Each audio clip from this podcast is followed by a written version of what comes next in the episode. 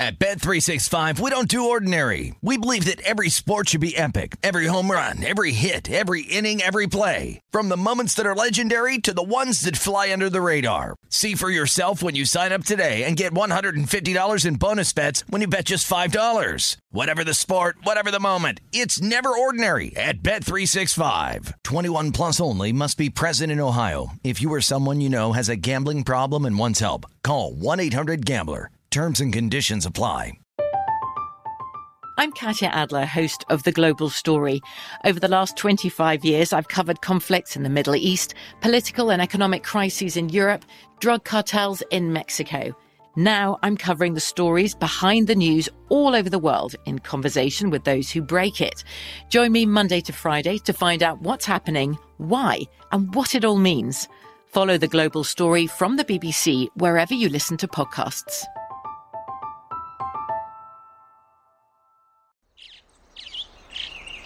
Getting ready to take on spring? Make your first move with the reliable performance and power of STIHL battery tools. From hedge trimmers and mowers to string trimmers and more, right now you can save $50 on select battery tool sets. Real STIHL. Offer valid on select AK system sets through June 16, 2024. See participating retailer for details. When you buy Kroger brand products, you feel like you're winning. That's because they offer proven quality at lower than low prices. In fact, we guarantee that you and your family will love how Kroger brand products taste, or you get your money back. So next time you're shopping for the family, look for delicious Kroger brand products because they'll make you all feel like you're winning. Shop now, in store, or online. Kroger, fresh for everyone. Breaking down every game, every day in Major League Baseball. This is the Baseball Betting Show. Here is your host, Greg Peterson. Hello from below. Welcome to lovely Las Vegas for the Baseball Betting Show with myself, Greg Peterson, now part of the VSiN Family Podcast. We've got a great podcast for you. So in the second segment, we are going to be joined by Chris Sheehan. He does a great job over at Monumental Sports Network hosting the show by the book, which you're able to catch Monday through Friday. Does a great job covering a little bit of everything, and he does his shows actually from, I believe it's Capital One Arena, home of the Washington Wizards. And in the second segment, we're going to be diving into today's card. And on today's card, we've got a couple three plus dollar favorites. We're going to be talking about ways to be able to reduce the juice a little bit on those as well, because some of those numbers they wind up being a little bit less palatable. We're going to be talking about perhaps the Baltimore Orioles being able to get into this playoff race as well. And then in the final segment, going to give you guys picks and analysis on every game on the betting board for this MLB Wednesday as we touch them all. First things first, always do love to be able to answer your Twitter questions on this podcast. And if you got one or two ways to be able to those in. First one is my Twitter timeline at unit underscore 81. Keep in mind, letters CM. Naming does not matter. As per usual, please do send these into the timeline and the other way is find an Apple Podcast review.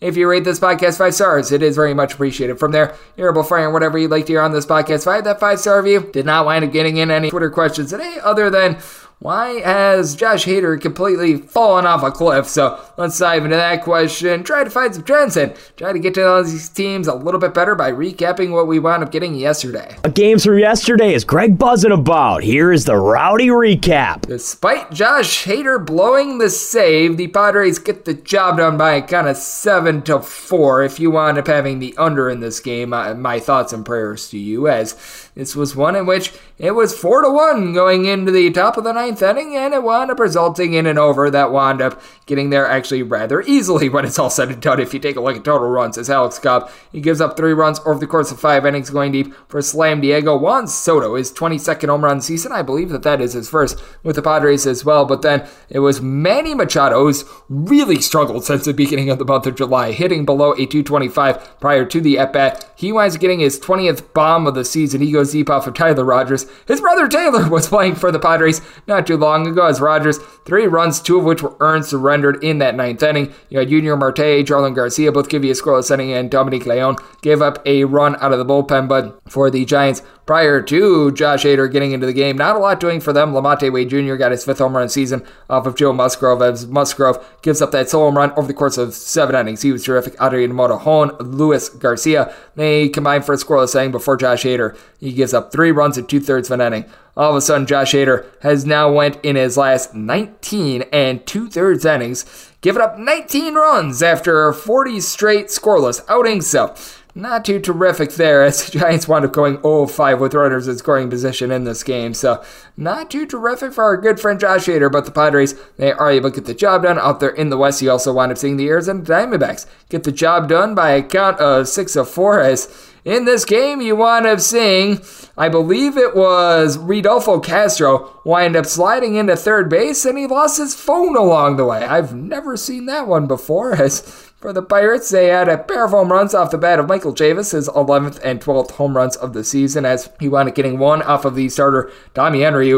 He gives up one solo run over the course of seven innings. The graduate of Michigan University did them proud. Chris Devenski did not wind up doing anyone proud. He winds up allowing the other home run, giving up three runs in total over the course of an inning before Mark Melancon comes in. He gets a save with a scoreless inning. And for the Pittsburgh Pirates, Zach Thompson, not a great start, not a terrible start. Two runs surrendered in four two thirds innings. Duane Underwood Jr. really lit this game on fire, though. Gives up five hits, four runs over the course of an inning. Eric Stout, along with William Crowe, both give you a pair of outs out of the bullpen without allowing anything. You don't mess with the Yohan Ramirez. He was able to lend a scoreless inning as well. So the Arizona Diamondbacks, they wind up getting there. And then, you know who else wound up having a rough night? Miles Mikolas. 16 to 5. The Colorado Rockies take down the St. Louis Cardinals as Mikolas gives up 14 hits and 10 runs and two and two thirds innings. As going deep for the Colorado Rockies off of um, CJ Cron, 23rd home run season. A little bit later, TJ McFarland serves one up to Ryan McMahon, 11th home run season. Randal Grichuk, he winds getting his 12th home run campaign as that comes off of Packy Dunn.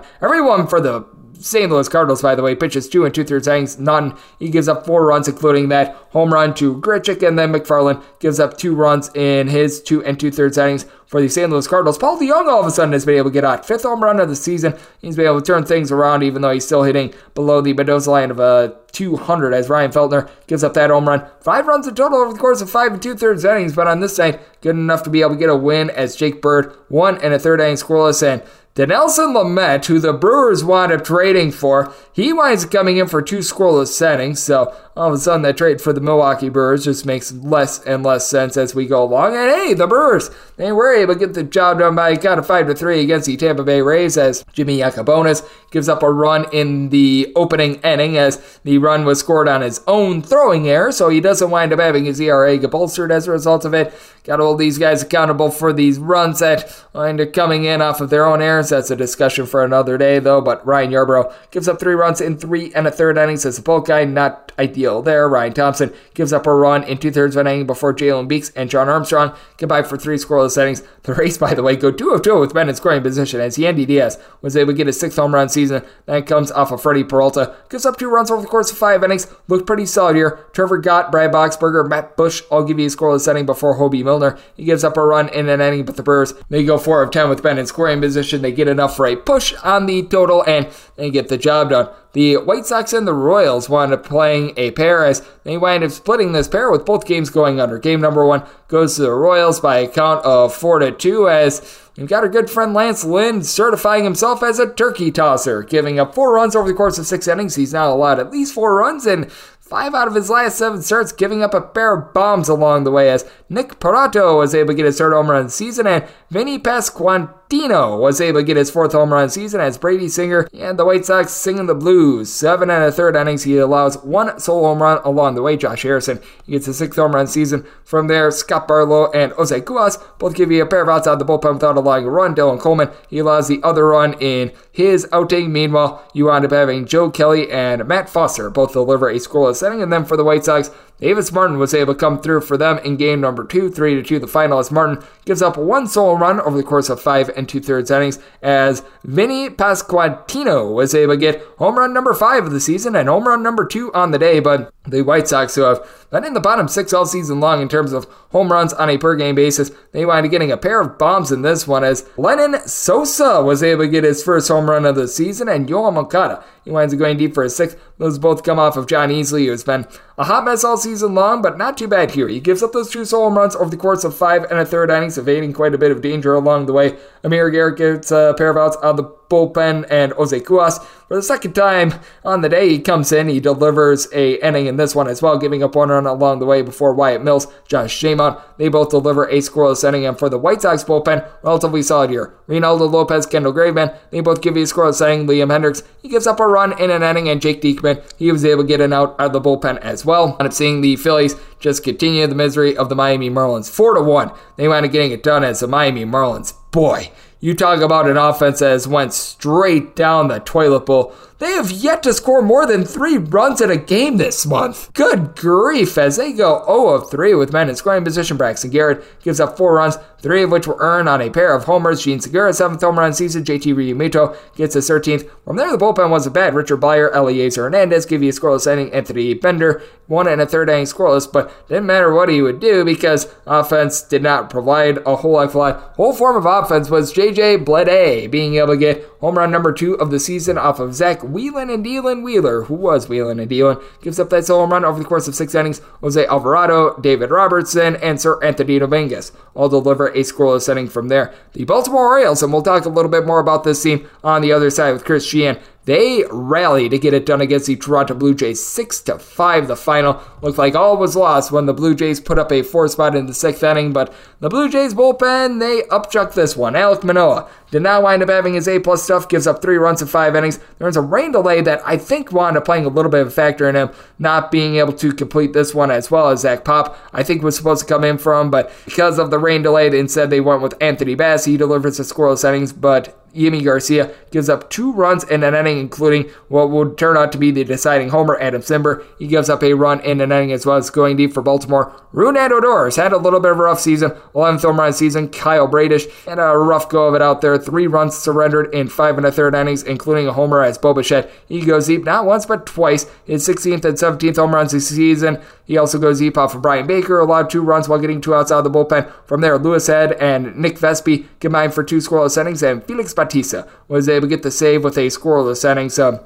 Baltimore powers their way to another victory and don't look now but in the standings the Orioles they were entering into the night one game out of the final wild card spot. As I do this they are half a game out depending upon the Seattle Mariners and the New York Yankees results. So boy oh boy they are rising up. The Cleveland Guardians they've been able to do a solid job themselves. They have been taking control out there in the AL Central 5 to 2 they wind up taking down the Detroit Tigers as no home runs in this one for the Guardians but they go 4 of 10 with men in scoring position and Shane Bieber fever. He made believers out of everyone. Seven scoreless innings. James Karinchak a scoreless inning. Eli Morgan does wind up giving up two runs while getting just two outs before Emmanuel Clase comes in for his 25th save of the season by pitching three pitches. But for the Detroit Tigers, Tyler Alexander, relatively solid length, a tough luck loser. Two runs surrendered over the course of seven innings. Good start there. Will Vest upchuck this one. Three runs, give it up over the course of an inning before Wily Peralta is able to give you a scoreless inning as well. And for the Detroit Tigers, no shock here, no home runs in this game. They still have fewer home runs as a collective than Anthony Rizzo and Aaron Judge do of the Yankees, and Anthony Rizzo has been banged up recently, so not great there. The LA Dodgers, they take down the Minnesota Twins by a count of 10 to 3, and for the Minnesota Twins, as a result of that loss, they and the Cleveland Guardians tied for first place out there in the AL Central. As for Minnesota, Byron Buxton goes deep off Phil Bickford, 27th home run season. DK Nation pick goes down because every single Dodger that wound up being in the lineup in this one, and even the pinch hitter in Trayce Thompson, all wound up having a hit in this game. So that was not great for Joe Ryan as he winds up giving up six runs, five earned over the course of five innings, including a deep fly to Max Muncy, 12th home run season. From there, Tyler Megill and Emilio Pagan three innings, giving up four runs combined between the two of them. And for the Dodgers, they go 5 16 with Ben in scoring position as Julio Urias continues to be terrific. One run surrendered over the course of seven innings. Phil Bickford gives up that home run in his inning. And Caleb Ferguson, he's actually been very good out the, there in the bullpen. He retires the side by striking out three batters in his inning of work scoreless. So he was able to do a nice job with that regard. And for the Dodgers, they just continue to win by multiple runs. 68 out of their 76 wins thus far this season have been by two plus runs. You wind up seeing the LA Angels take down the Oakland A's 5 to 1 the final. It was showtime. Shohei Ohtani, six scoreless innings, only five strikeouts for him. That's actually relatively low as Jimmy Herget and Jose Quijada combined for the final three innings. Quijada gave up a run along the way as he winds up giving up a solo run to Chad Pinder, 10th home run season, but that's all that they would give up. And for the Angels, Shohei Ohtani Ohtani helps out his own cause. 25th home run season. That comes off of Sam Selman, who winds up giving up that one run in one and two thirds innings. And Domingo Tapia, two and a third inning scoreless out of the bullpen. James Kaprielian entered into this game on a very good streak. He had given up one run or fewer in four out of his last five starts, gives up three runs in five innings in this one, including a home run to Taylor Ward, who's been relatively cold recently, getting his 15th home run season. And for the Angels, this is a bunch that all of a sudden they've been able to win two straight after they had, I believe, a run of 16 and 49 over the course of their last 65 games. So it's not been going great for them. It's not been going great for the Washington Nationals either, but they get the job done against the Chicago Cubs by kind of six of five, thanks to a pair of runs in the eighth inning. As being able to go deep off of Mike Leiter Jr. for his third of the campaign. Joey Meneses, that was big for this team. A little bit earlier, you would have Keibert Ruiz go deep not once but twice off of Marcus Stroman. Fifth and sixth home runs of the season as Stroman gives up four runs off five innings, including those two bombs. You would wind up having Eric Uelmen deliver two scoreless innings before Leiter Jr. comes into the game. He gives up those two runs over the course of two innings, including that homer. And for the Chicago Cubs, Seiya Suzuki goes deep off of the starter Paolo Espino for his ninth home run season. For Espino, he gives up just a home run over the course of five innings. The bullpen very nearly gave this game away. Erasmo Ramirez, Kyle Finnegan, they both come in for an inning. They both give up two runs apiece before Andres Machado, Carl Edwards Jr. They piecemeal two scoreless innings together. You did wind up seeing the Houston Astros be able to cover the run line at home 7 to 5. They take down the Texas Rangers, a rare over for Houston, who's been playing right around 62 to 63% of their games to the over, depending upon your closing numbers. As had a trail of bombs out there for the Texas Rangers, as Jose Urquidy lost all three. Marcus Semien, 16th home run season. Corey Seager is 25th, and Adolis Garcia is 19th for Urquidy. Gives up all five runs over the course of five innings, but gets the win despite giving up those three bombs. From there, Will Smith, Rafael Montero, Hector Neris, Ryan Pressly, part of the best bullpen in terms of ERA in the big leagues, all deliver a scoreless inning. And Aledmys Diaz, he has gotten hot, hitting well above a 300 over the last 30 days for this bunch. He gets his 10th home run season off of Martin Perez, who on getting banged around like a drum in this one. Seven runs surrendered over the course of five innings, entered into this game with a sub 2-3 ERA on the road, and then Jose Leclerc Brett Martin. They both give you a combined three scoreless innings, but damage had been already done. The New York Mets did some good damage to the Cincinnati Reds. They were on to Cincinnati for a 6 2 win as Mike Minor continues to be a major disappointment. The team is now 1 and 11 in its 12 starts as he winds up allowing four runs in five and a third innings, giving up a pair of bombs along the way. Going deep for the Mets, Jeff McNeil, seventh home run season. Francisco Lindor, his 20th, and Carlos Carrasco continues to be solid at home. Gives up two runs over the course of six and two thirds innings, including a home run to Jake Fraley, his third home run season. From there for the Reds bullpen, not too bad. Joe Kuhnel does wind up giving up two runs while getting just two outs out of the bullpen, but Ross Detweiler, Luis Cessa combine for three outs, and Ryan Hendricks gives you a scoreless setting. And for the Mets, you did have Trevor May and Seth Lugo lend a scoreless setting with Mychal Givens. It's been a little bit rough since heading to New York. He winds giving you an out out of the bullpen as well. And since I need to have this up by midnight Pacific, not able to give you a final on this one because it is, as I'm recording this, going into the 13th inning with snake eyes on the scoreboard for both teams as the Yankees and the Seattle Mariners have a combined eight hits as I record this. I mean, great pitchers duel. Gerrit Cole, seven scoreless innings, and now you've got Luis Castillo, eight scoreless, and against the New York Yankees this year, 21 and two thirds innings with four runs surrendered by Luis Castillo. That's amazing in and of itself, but we have seen for the Yankees, Aroldis Chapman, Clay Holmes, Scott Effross, Wandy Peralta, and Lou Trivino be able to piecemeal this thing together as they've got to combine five scoreless settings. And then for the Seattle Mariners, Andres Munoz, Paul Sewald, Matthew Festa, Matt Brash all deliver a scoreless inning as the Yankees in the 11th and the 12th innings sent up two men to the plate in both innings. That has to be some sort of a record. I've never seen that before in my life. So, intriguing stuff out there in Seattle. Great day of baseball on Tuesday. And if you're taking a look at things right now, we have been noticing a few more overs being able to come in. Over the last three days, we have seen this shift just a touch as we've right now got 172 overs to 170 unders. That is a little bit over 50% to the over. Underdogs, they've been having a little bit of a rough go of it as favorites. They're 219 and 140 straight up over the last three days, sitting at a little bit more than 61%, but home favorites having a tough time covering the run line. This has probably been the best run for home favorites being able to cover the run line that we've seen all season long as home favorites on the run line over the last 30 days. They are 1 05 and 116. So covering 47.5% of games by winning by at least two runs and home favorites straight up in the same span 140 and 82. So they've been relatively dominant. If you're taking a look at the season to date, underdogs, they're in at a little bit over 40%, 976 and 660 is the number that favorites are winning at straight up. And for home favorites, as I was mentioning a little bit earlier, has been a little bit rough for them, covering the run line as they have already now had 193 instances in which they have not been able to so, and overall for the season, 801 unders to 756 overs. That is right around a 51.4% clip to the under. So that's what we wound up seeing in Major League Baseball on Tuesday, and that's what we're seeing trend wise in Major League Baseball. Coming up next, we're going to be talking to Chris Sheehan, talking about the odds that we could see the Orioles when it's all said and done in the postseason, and breaking down the games that we're going to be seeing on Wednesday. That's up next right here on the Baseball Betting Show with myself, Jake Peterson, now a part of the VSiN Family Podcast.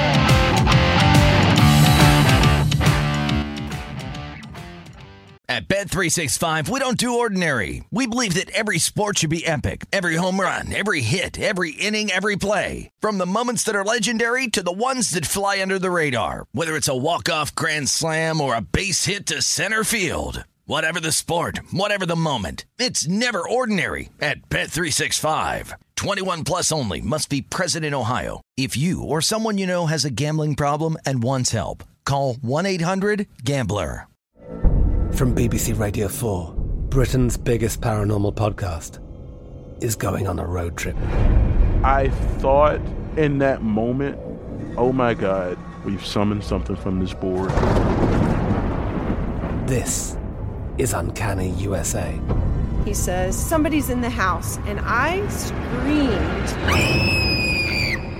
Listen to Uncanny USA wherever you get your BBC podcasts, if you dare.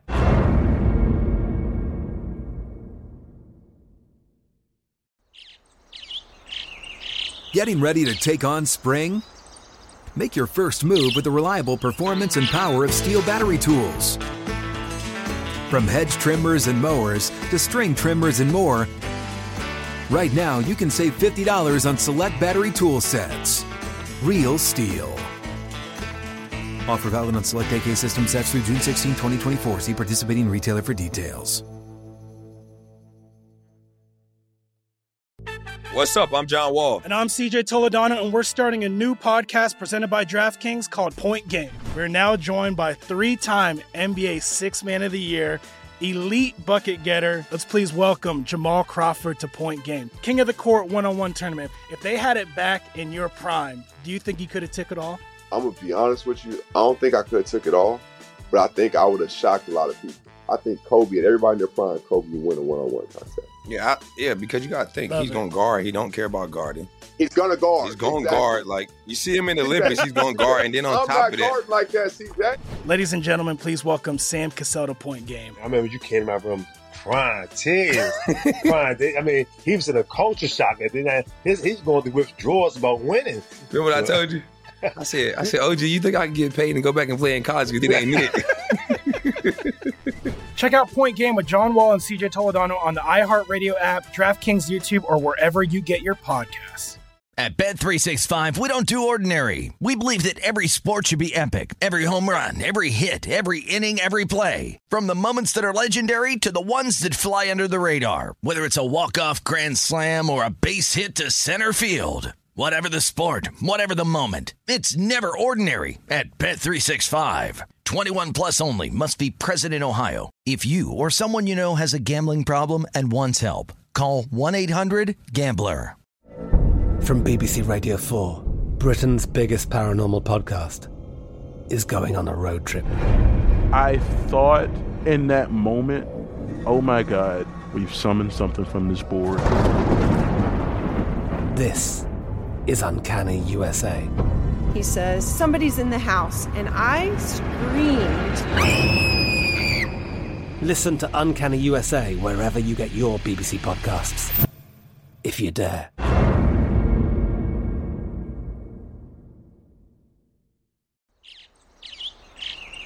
Getting ready to take on spring? Make your first move with the reliable performance and power of STIHL battery tools. From hedge trimmers and mowers to string trimmers and more, right now you can save $50 on select battery tool sets. Real STIHL. Offer valid on select AK system sets through June 16, 2024. See participating retailer for details.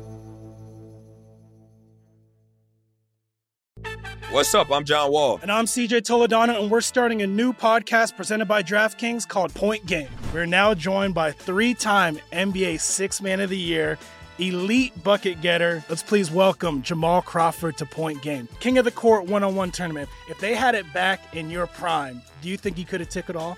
I'm gonna be honest with you. I don't think I could have took it all, but I think I would have shocked a lot of people.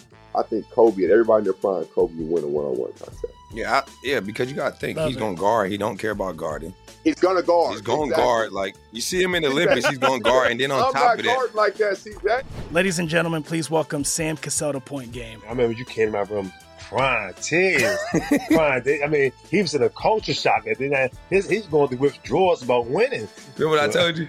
I said, I said, OG, you think I can get paid and go back and play in college because it ain't it? Check out Point Game with John Wall and CJ Toledano on the iHeartRadio app, DraftKings YouTube, or wherever you get your podcasts.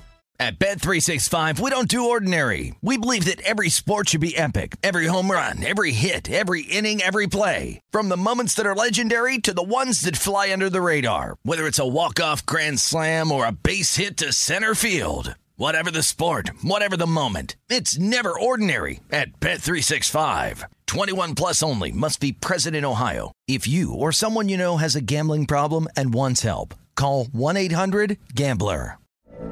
From BBC Radio 4, Britain's biggest paranormal podcast is going on a road trip. I thought in that moment, oh my God, we've summoned something from this board. This is Uncanny USA. He says, Somebody's in the house. And I screamed. Listen to Uncanny USA wherever you get your BBC podcasts, if you dare.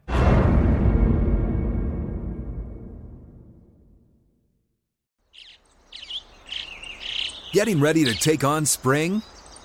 Make your first move with the reliable performance and power of STIHL battery tools. From hedge trimmers and mowers to string trimmers and more, right now you can save $50 on select battery tool sets. Real STIHL. Offer valid on select AK system sets through June 16, 2024. See participating retailer for details. What's up? I'm John Wall. And I'm CJ Toledano, and we're starting a new podcast presented by DraftKings called Point Game. We're now joined by three time NBA Six Man of the Year, elite bucket getter. Let's please welcome Jamal Crawford to Point Game. King of the Court one on one tournament. If they had it back in your prime, do you think you could have took it all? I'm gonna be honest with you. I don't think I could have took it all, but I think I would have shocked a lot of people. I think Kobe and everybody in their prime, Kobe would win a one-on-one contest. Yeah, I, yeah, because you got to think Love he's it. going to guard. He don't care about guarding. He's gonna guard. He's going to Exactly. guard. Like you see him in the Olympics, he's going to guard, and then on I'm top not of that, like that, CJ. Ladies and gentlemen, please welcome Sam Cassell to Point Game. I remember you came to my room crying, tears, crying. They- I mean, he was in a culture shock. And then I, his, he's going through withdrawals about winning. remember what I told you? I said, I said, OG, you think I can get paid and go back and play in college because it ain't it? Check out Point Game with John Wall and CJ Toledano on the iHeartRadio app, DraftKings YouTube, or wherever you get your podcasts. Breaking down every game, every day in Major League Baseball. This is the Baseball Betting Show. Here is your host, Greg Peterson. And we're back here in lovely Las Vegas for the Baseball Betting Show with myself, Greg Peterson, now a part of the VSiN family of podcasts, and great to be joined by our guest as Chris Sheehan does an absolutely amazing job over there at the Monumental Sports Network. EOC show by the book. You're able to catch that Monday through Friday. They do that out there in our nation's capital, Washington, D.C. They do that at the home of the Washington Wizards as well. So Chris always is in a great environment there and always does a great job when he joins this podcast, Take a look at the game of baseball. I know that he's doing a great job getting set for the upcoming football season as well. And to be able to follow Chris on Twitter, that is at the Big Cheese Show. That is the big, those two words, and then C H E E, and then show all together. And Chris, great to have you aboard. Thank you. Greg, thank you so much for having me. And yes, coaching some high school football out here in Maryland as well too. We're getting underway today, so going to be a hot day. We'll make sure the kids get some water and uh, put in some tough work. And then after that, Greg, I'm going to be settling up and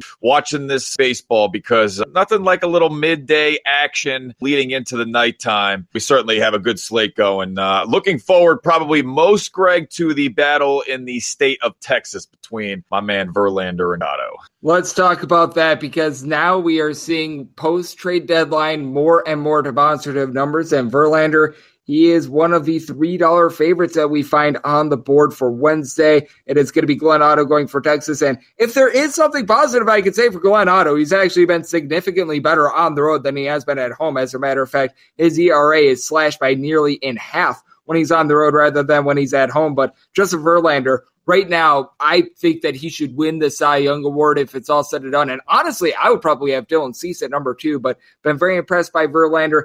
Total of seven and a half is intriguing to me because I do think that this is a case in which you could wind up seeing Verlander do what he always does, goes like six, seven innings, gives up one or two runs. But I think that this could wind up going over because now I am much more bullish on this Houston Astros team now that they've got Trey Mancini in that lineup to be able to fortify things as well. Not sure where you're looking on this one, but certainly want to reduce the juice on a minus 310. But on the seven and a half, I'm looking over because I think that the Astros provide enough support for Verlander to get it over. Yeah, Greg, you're going to have to look at some alternative lines if you want to really get any sort of value here. I just don't see how you, and I'd rather take the plus one and a half with Texas always rather than lay. You talk about this a lot, Greg, you know, covering these run lines sometimes for these teams have been tough. We know Houston once they get the lead, they've got the lowest bullpen ERA by far in Major League Baseball. So, you know, if Justin Verlander, who's doing a good job generating soft contact among pitchers who have gone at least 100 innings,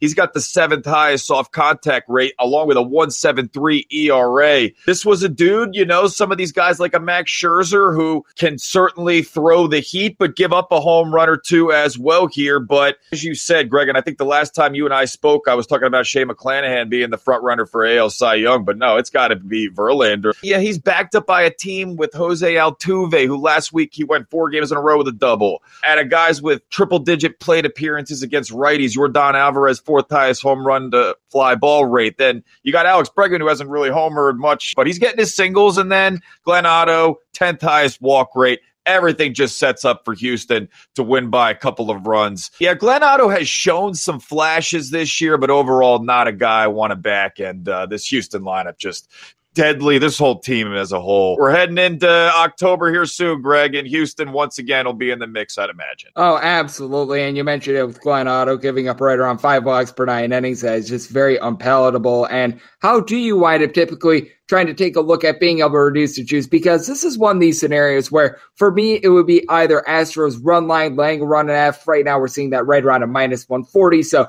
instead of laying like a 310, you're able to slash like a dollar 70 off of that take a look there, or you wind up taking the big mono number, whether it be getting a run and a half at plus money with Texas or the big like plus 270, plus 275, because I just laying $3, it's been laid out by folks like Jared Smith in our industry. It just has not been profitable all season long, and it's not something that I really recommend when you wind up having other ways to be able to reduce the juice. How are some of your favorite ways to be able to just avoid laying those $3 prices? If I look at some lines like, you know, Caesars offers, Will the home team bat in the bottom of the ninth minus 180? No, Houston being the home team here. Minus 180, I have a hard time stomaching sometimes, but I do feel like Houston's going to be winning this ball game and not need to bat in the bottom of the ninth. So in some instances like that, I'll look. I'd be more apt to go team total under in this one, and I like playing unders more so than I like playing overs anyway.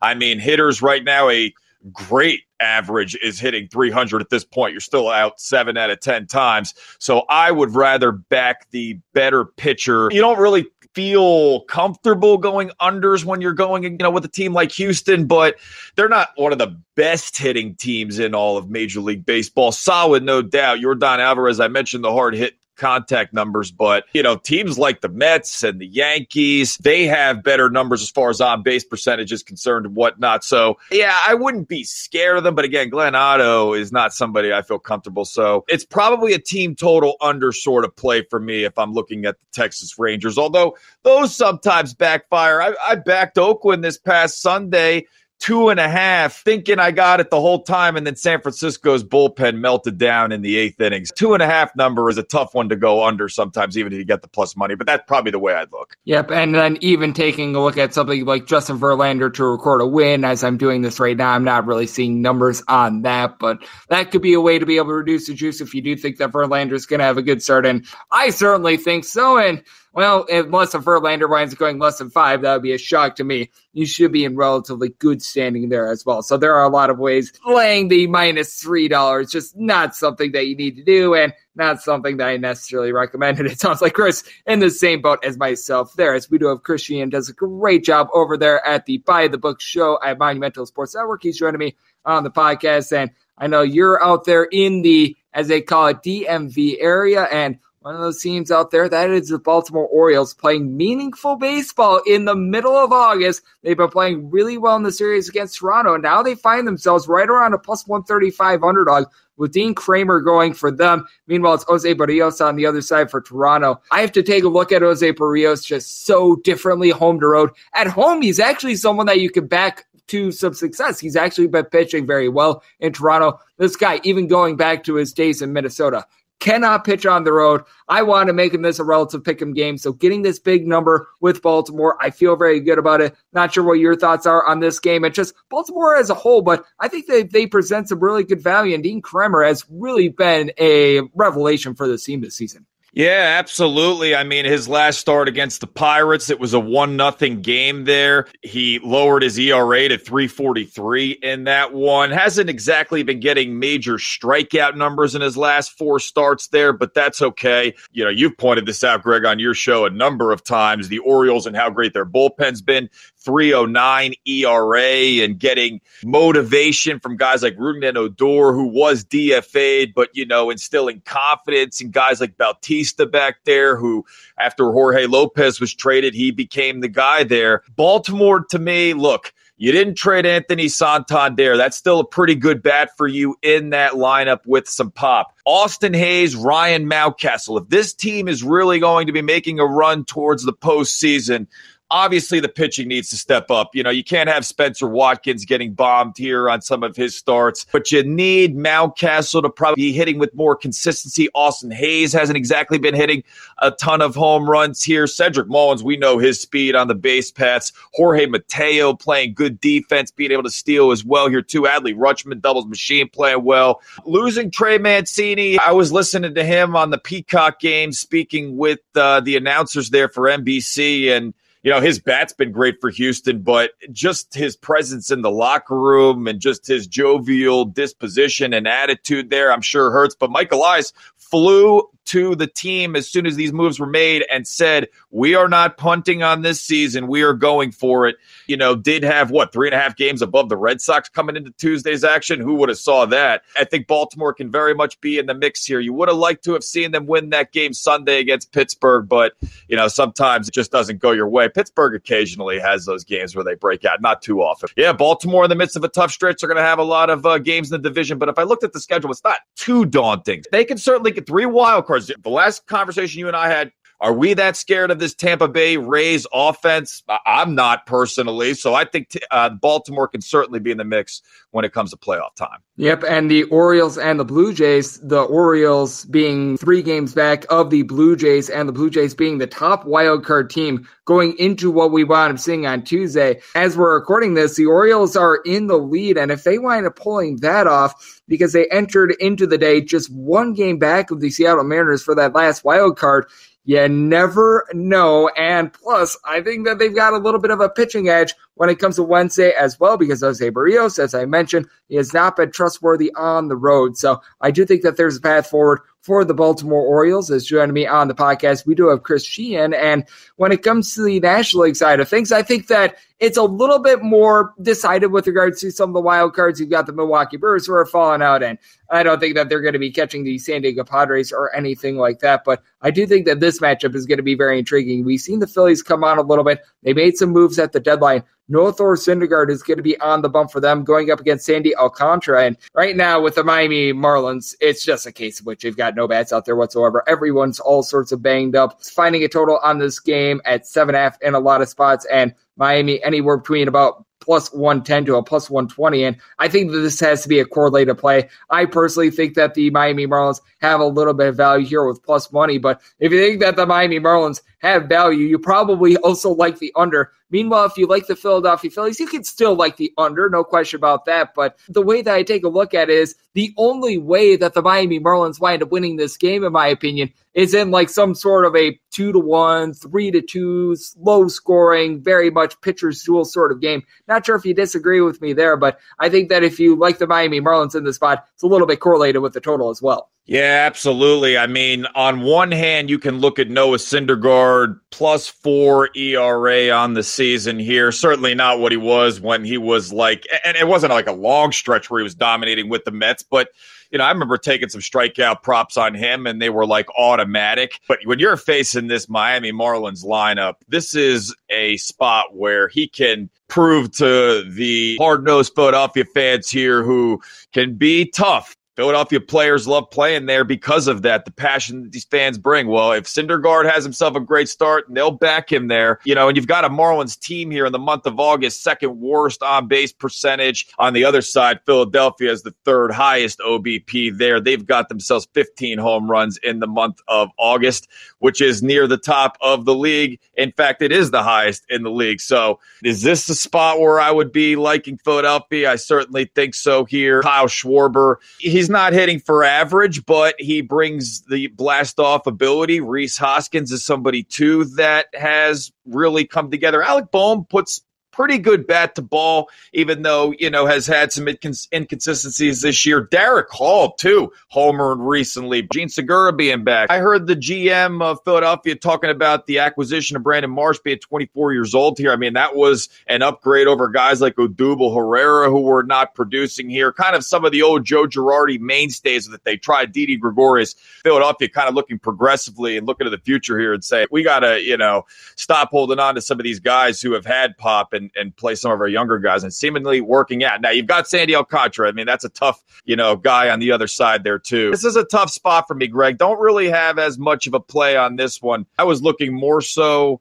at another NL East team for Tuesday evening. The Braves here, just because Kyle Wright is somebody I kind of feel more confidently in than a Noah Syndergaard type. Sandy Alcantara I would like, but Philadelphia, the way they're swinging the bats, it's just hard for me to back Miami. Yeah, I do agree with you there. I do see a little bit of value on Miami, but that's because I think that Sandy Alcantara is just going to be able to shut down the Philadelphia Phillies. And, well, if Sandy Alcantara doesn't wind up going seven plus innings, giving up two runs or fewer, it's going to be really tough for Miami in this one with the way that they've had just so many guys banged up. And, well, we've seen their offense on display the last few weeks has not been good. As joining me on the podcast, someone who is good, Chris Sheehan. He is going to be breaking down this card. And when it comes to what we're going to be getting on Wednesday, is there anything else that's really standing out to you? We've got a few games that are off the board, but by and large, we do have much of it as currently up with overnight numbers and going to be some very fascinating games. As I mentioned, we've got a couple $3 favorites out there as well. But anything really standing out to you? Yeah, I want to back Atlanta in some capacity, Greg. And I believe, correct me if I'm wrong, I've heard you discuss Kyle Wright before and you covering him at the lower levels. Over a 53% ground ball rate. Now, he's been giving up some home runs, four against the Mets last Thursday, five totals prior four starts. But, you know, two of those starts came against Washington, one against Arizona, one against LA. Not, not exactly off offensive juggernauts, but I would rather target these Braves bats at least among batters with at least 300 at bats against right-handed pitching. Only Aaron Judge, Matt Chapman, and Willson Contreras have a higher hard hit rate higher than Matt Olson, and right behind him is Austin Riley, and then William Contreras. If he's in, he's got an absurd home run to fly ball rate against righty, so I think they can really attack Nick Pivetta, who's given up at least seven hits in each of his last six starts. Another one, Greg, kind of a later game here on this Wednesday slate. I'm looking at Pittsburgh and Arizona. You know, kind of wanted to target Madison Bumgarner at first. Only five starters of a higher hard hit rate against them than Bumgarner. Against righties, it's nearly a 40% hard hit rate. But I was looking at this Pirates lineup. I mean, Kevin Newman, Michael Chavis, 285 on base percentage. Only the Marlins have a lower OBP against lefties than Pittsburgh does. Mitch Keller looking better, 13 ground balls generated against Baltimore. Only six earned runs his last 31 innings pitched. I know Pittsburgh has a fifth worst bullpen ERA and Bednar's hurt, but I think I would look to maybe an under in this spot here because I think Bumgarner and Keller could maybe look pretty good. And I'm seeing a number of eight on the overnight. I think I would maybe look under in this Pittsburgh Arizona game. Two teams not going to the postseason. I don't know who has the higher ceiling maybe coming into 2023, maybe Arizona, but um, you know, sometimes you find these spots in these games and you like betting. I can enjoy it at least. Yeah, but I certainly can as well. And when it comes to the Arizona Diamondbacks, one of the best home under teams all season long in baseball. So that is going to be intriguing to take a look at, which is why we're seeing this very low total of eight. Not necessarily because Bumgarner and Keller are lighting the world on fire, though I will say Mitch Keller has been a little bit more respectable recently, but certainly it comes back to the fact that you've got a pair of teams that they are not doing a great job of being able to put bat to ball. And I'm right there with you. It doesn't matter whether it's Yankees versus the Mariners, where you've got two teams with a lot of postseason aspirations, or if you wind up getting the Pittsburgh Pirates and the Arizona Diamondbacks, teams that are looking to build for 2023 and beyond, winning tickets, they wind up cashing the same. And Chris, I know that you do a great job of being able to find the good people a lot of those. I know that you're doing amazing work over there at the Monumental Sports Network. And on top of that, you mentioned it, you're getting set for the football season, not just betting it, but also doing a little bit of coaching out there on that front as well. I know that you do a great job in just many different sectors. So let the good people at home know they're able to follow you on social media and everything that you've got going on in general. Absolutely. At the Big Cheese Show on Twitter. Appreciate your kind words, Greg. We're going to be ramping up here some of our NFL futures content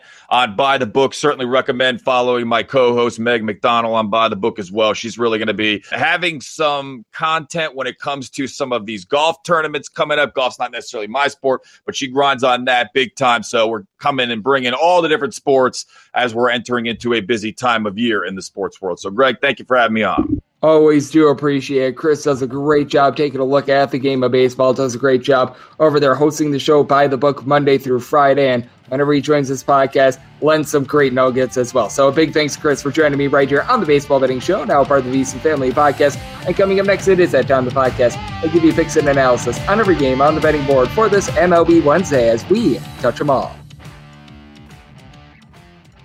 At Bet365, we don't do ordinary. We believe that every sport should be epic. Every home run, every hit, every inning, every play. From the moments that are legendary to the ones that fly under the radar. Whether it's a walk-off grand slam or a base hit to center field. Whatever the sport, whatever the moment. It's never ordinary at Bet365. 21 plus only must be present in Ohio. If you or someone you know has a gambling problem and wants help, call 1-800-GAMBLER. I'm Katya Adler, host of The Global Story. Over the last 25 years, I've covered conflicts in the Middle East, political and economic crises in Europe, drug cartels in Mexico. Now I'm covering the stories behind the news all over the world in conversation with those who break it. Join me Monday to Friday to find out what's happening, why, and what it all means. Follow The Global Story from the BBC wherever you listen to podcasts.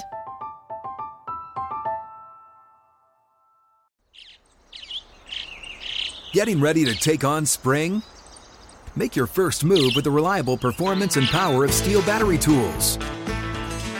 From hedge trimmers and mowers to string trimmers and more, right now you can save $50 on select battery tool sets. Real STIHL. Offer valid on select AK system sets through June 16, 2024. See participating retailer for details. What's up? I'm John Wall. And I'm CJ Toledano, and we're starting a new podcast presented by DraftKings called Point Game. We're now joined by three time NBA Six Man of the Year, elite bucket getter. Let's please welcome Jamal Crawford to Point Game. King of the Court one on one tournament. If they had it back in your prime, do you think you could have took it all? I'm gonna be honest with you. I don't think I could have took it all, but I think I would have shocked a lot of people. I think Kobe and everybody in their prime, Kobe would win a one-on-one contest. Yeah, I, yeah, because you got to think Love he's it. going to guard. He don't care about guarding. He's gonna guard. He's going to Exactly. guard. Like you see him in the Olympics, he's going to guard, and then on I'm top not of that, like that, CJ. Ladies and gentlemen, please welcome Sam Cassell to Point Game. I remember you came out from crying, tears, crying. They- I mean, he was in a culture shock. And then I- his, he's going through withdrawals about winning. remember what I told you? I said, I said, OG, you think I can get paid and go back and play in college because it ain't it? Check out Point Game with John Wall and CJ Toledano on the iHeartRadio app, DraftKings YouTube, or wherever you get your podcasts. At Bet365, we don't do ordinary. We believe that every sport should be epic. Every home run, every hit, every inning, every play. From the moments that are legendary to the ones that fly under the radar. See for yourself when you sign up today and get $150 in bonus bets when you bet just $5. Whatever the sport, whatever the moment, it's never ordinary at Bet365. 21 plus only must be present in Ohio. If you or someone you know has a gambling problem and wants help, call 1-800-GAMBLER. Terms and conditions apply. I'm Katya Adler, host of The Global Story. Over the last 25 years, I've covered conflicts in the Middle East, political and economic crises in Europe, drug cartels in Mexico. Now I'm covering the stories behind the news all over the world in conversation with those who break it. Join me Monday to Friday to find out what's happening, why, and what it all means. Follow The Global Story from the BBC wherever you listen to podcasts.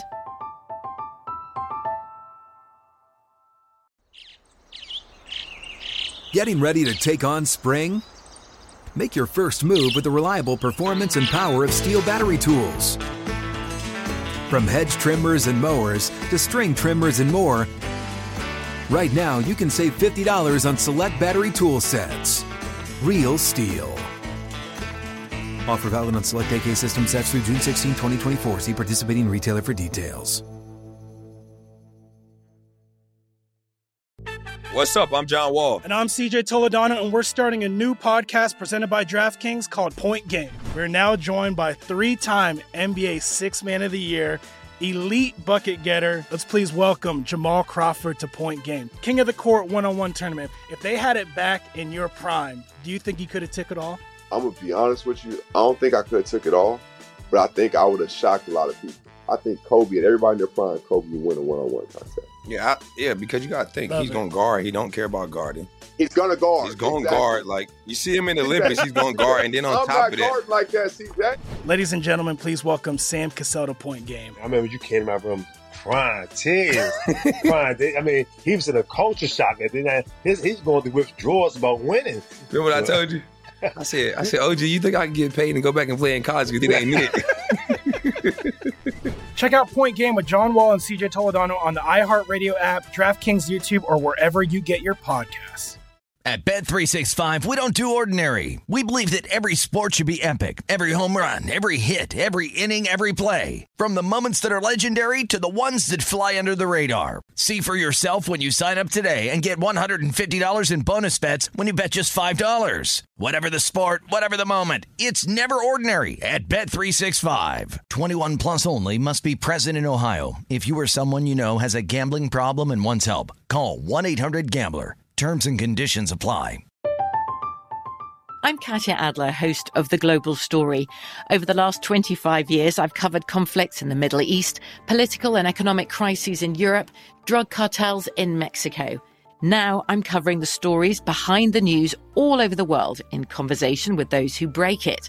Join me Monday to Friday to find out what's happening, why, and what it all means. Follow the global story from the BBC wherever you listen to podcasts.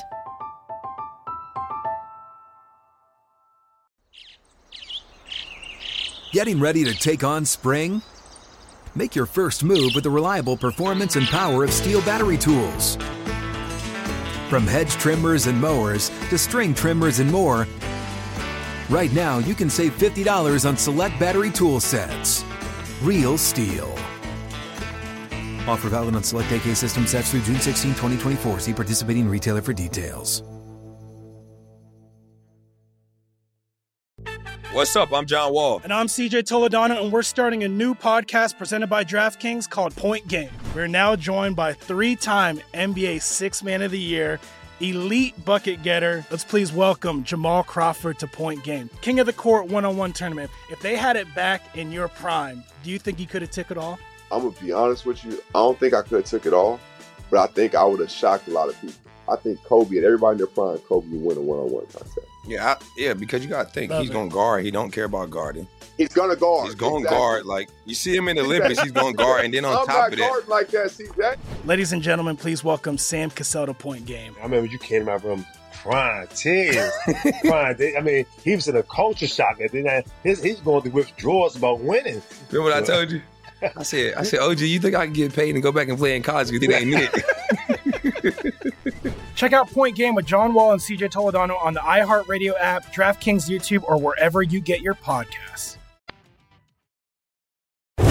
Breaking down every game, every day in Major League Baseball. This is the Baseball Betting Show. Here is your host, Greg Peterson.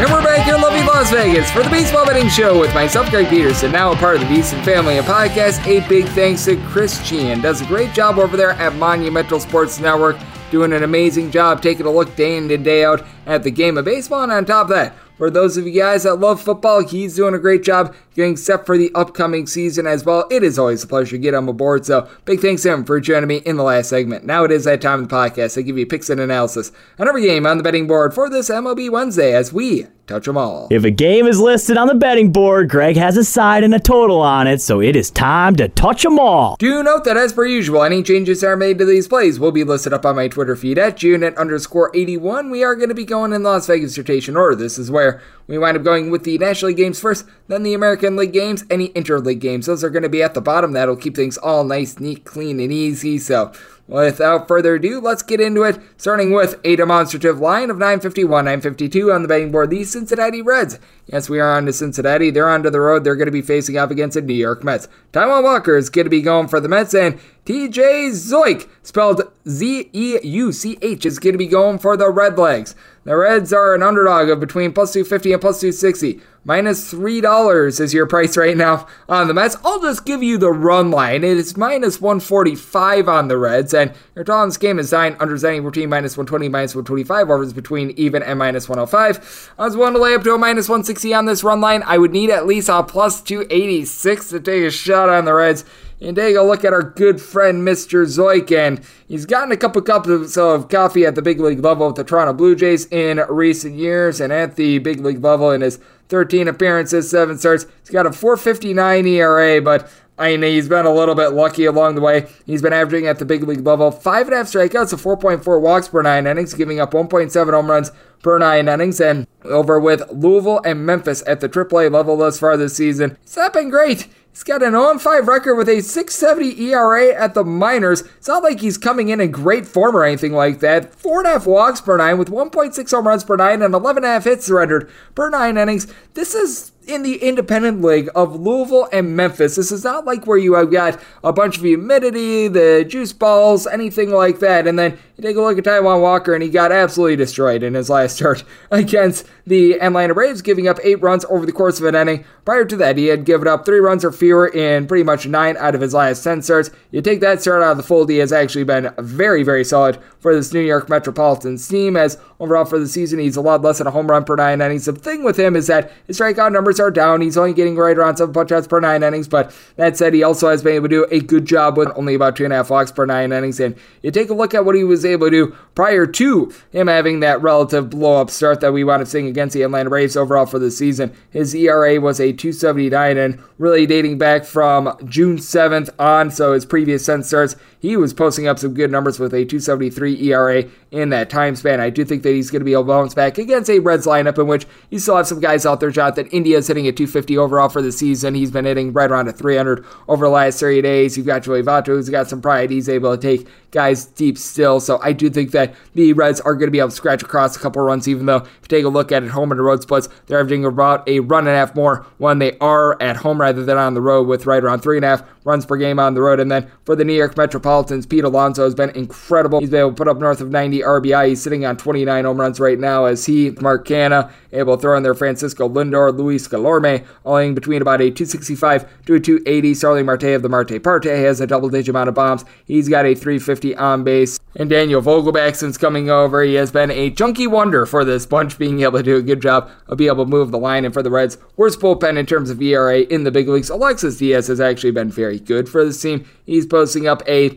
sub 250 ERA thus far this season, but then you wind up getting into Buck Farmer, Ian Gibaut, who Ian Gibaut now has a 360 ERA, so he'll be excluded from this list. But Javier Martin, Hunter Strickland, Joe Kuhnel, all these guys have north of a 5 ERA. And then for the New York Mets, it's been a little bit touch and go with regards to the bullpen as well, but over the last 45 days, they rank at the top 8 in terms of bullpen ERA. Adonis Medina is a relatively solid long guy. Seth Lugo's had his ups and downs thus far this season, but you've been able to get some good innings recently out of Joely Rodriguez. He wound up being able to give the team seven outs in that win on Sunday against the Atlanta Braves. Edwin Diaz has been able to lock down for the team Mychal Givens since he has come over from the Cubs has not necessarily been so great, but I do think that you're going to have Taijuan Walker be able to bounce back here. I think for Zeuch, he winds up leaving this game very early, just has never been able to prove it at the big league level, but I do think that the way that Walker is able to pitch, going to be able to keep this total under because New York does wind up having a very pitcher-friendly stadium, so semi-total at 8.8, looking under, I think that the Mets really take it to the Reds in this one, willing to lay up to a minus 160 on the run line, so looking at Mets run line and the under 953, 954 on the betting board, the Washington Nationals, they are going to be in the road faceoff against the Chicago Cubs. Justin Steele is going to be going for the Cubs, and Josiah Gray on the bump for Washington. No total up on this game. That is decided in the AM because the Wrigley Field wind has a lot to play with it. But I can tell you right now, it looks like there's not going to be much wind really going either way. This should not wind up being too much of a factor in this game, but you are finding the Cubs in between a minus 165 to a minus 175 favor, between plus 150 and plus 155. Your price on Washington. No run ends up because that is based on the wind as well, but getting anything of a plus 115 or greater, I'd be willing to take the Cubs on the run line. I made the minus 177 on the money line, and with having relatively fair conditions in this one, I did wind up making my total an 8.2, so 8 or less I'll be looking at an over, 8.5 prior to the under. With Josiah Gray, it's been interesting to take a look at him because he has been almighty awful at home this year. On the road, he's been very good. A 325 road ERA, 5 1 record in terms of decisions in his 10 starts. Now, he has been giving up the deep ball. 28 home runs surrendered in 106 innings. That by far leads the league. He needs to come down on the walks as well. His walks per nine rate, that is in the neighborhood about four. So uh, it's not necessarily been too terrific. But Justin Steele himself, he's got his walks issues as overall for the season, Mr. Steele has been giving up a little bit over four walks per nine innings. Significantly better at being able to keep the ball in the yard, especially in Wrigley Field. Two bombs given up in 59 and a third innings, 303 home ERA compared to a 471 ERA on the road. And with Washington, as we know, they don't have a lot of firepower when it comes to this lineup. Now, you still have guys that have pride. They're going to give you solid at bats. Luis Garcia has been able to hit about a 285, doesn't walk at all, but has been able to get on base. Got a lot of guys hitting in that pocket of, I would say, about a 235 to a 245. Nelson Cruz, Luke Voit, Lane Thomas, Cesar Hernandez, Ildemaro Vargas. You're able to go down the line, keep out of Weeze. He's in that fold as well, with Voit being able to give the team a double digit amount of homers. But for the Cubs, you do have a little bit more firepower as Willson Contreras throw in there Patrick Wisdom. These guys have been able to combine for 36 home runs with Contreras Ian Happ, both of these guys right around a 355 to a 365 on base. Nico Hoerner has been able to 300 now. Zach McKinstry has had a season to forget, but Christopher Morel has been able to do a good job of being able to move the line. And for the Cubs, they did wind up trading away a few pieces at the deadline from that bullpen that really prior to the deadline over the last 45 days, they were a top five bullpen. But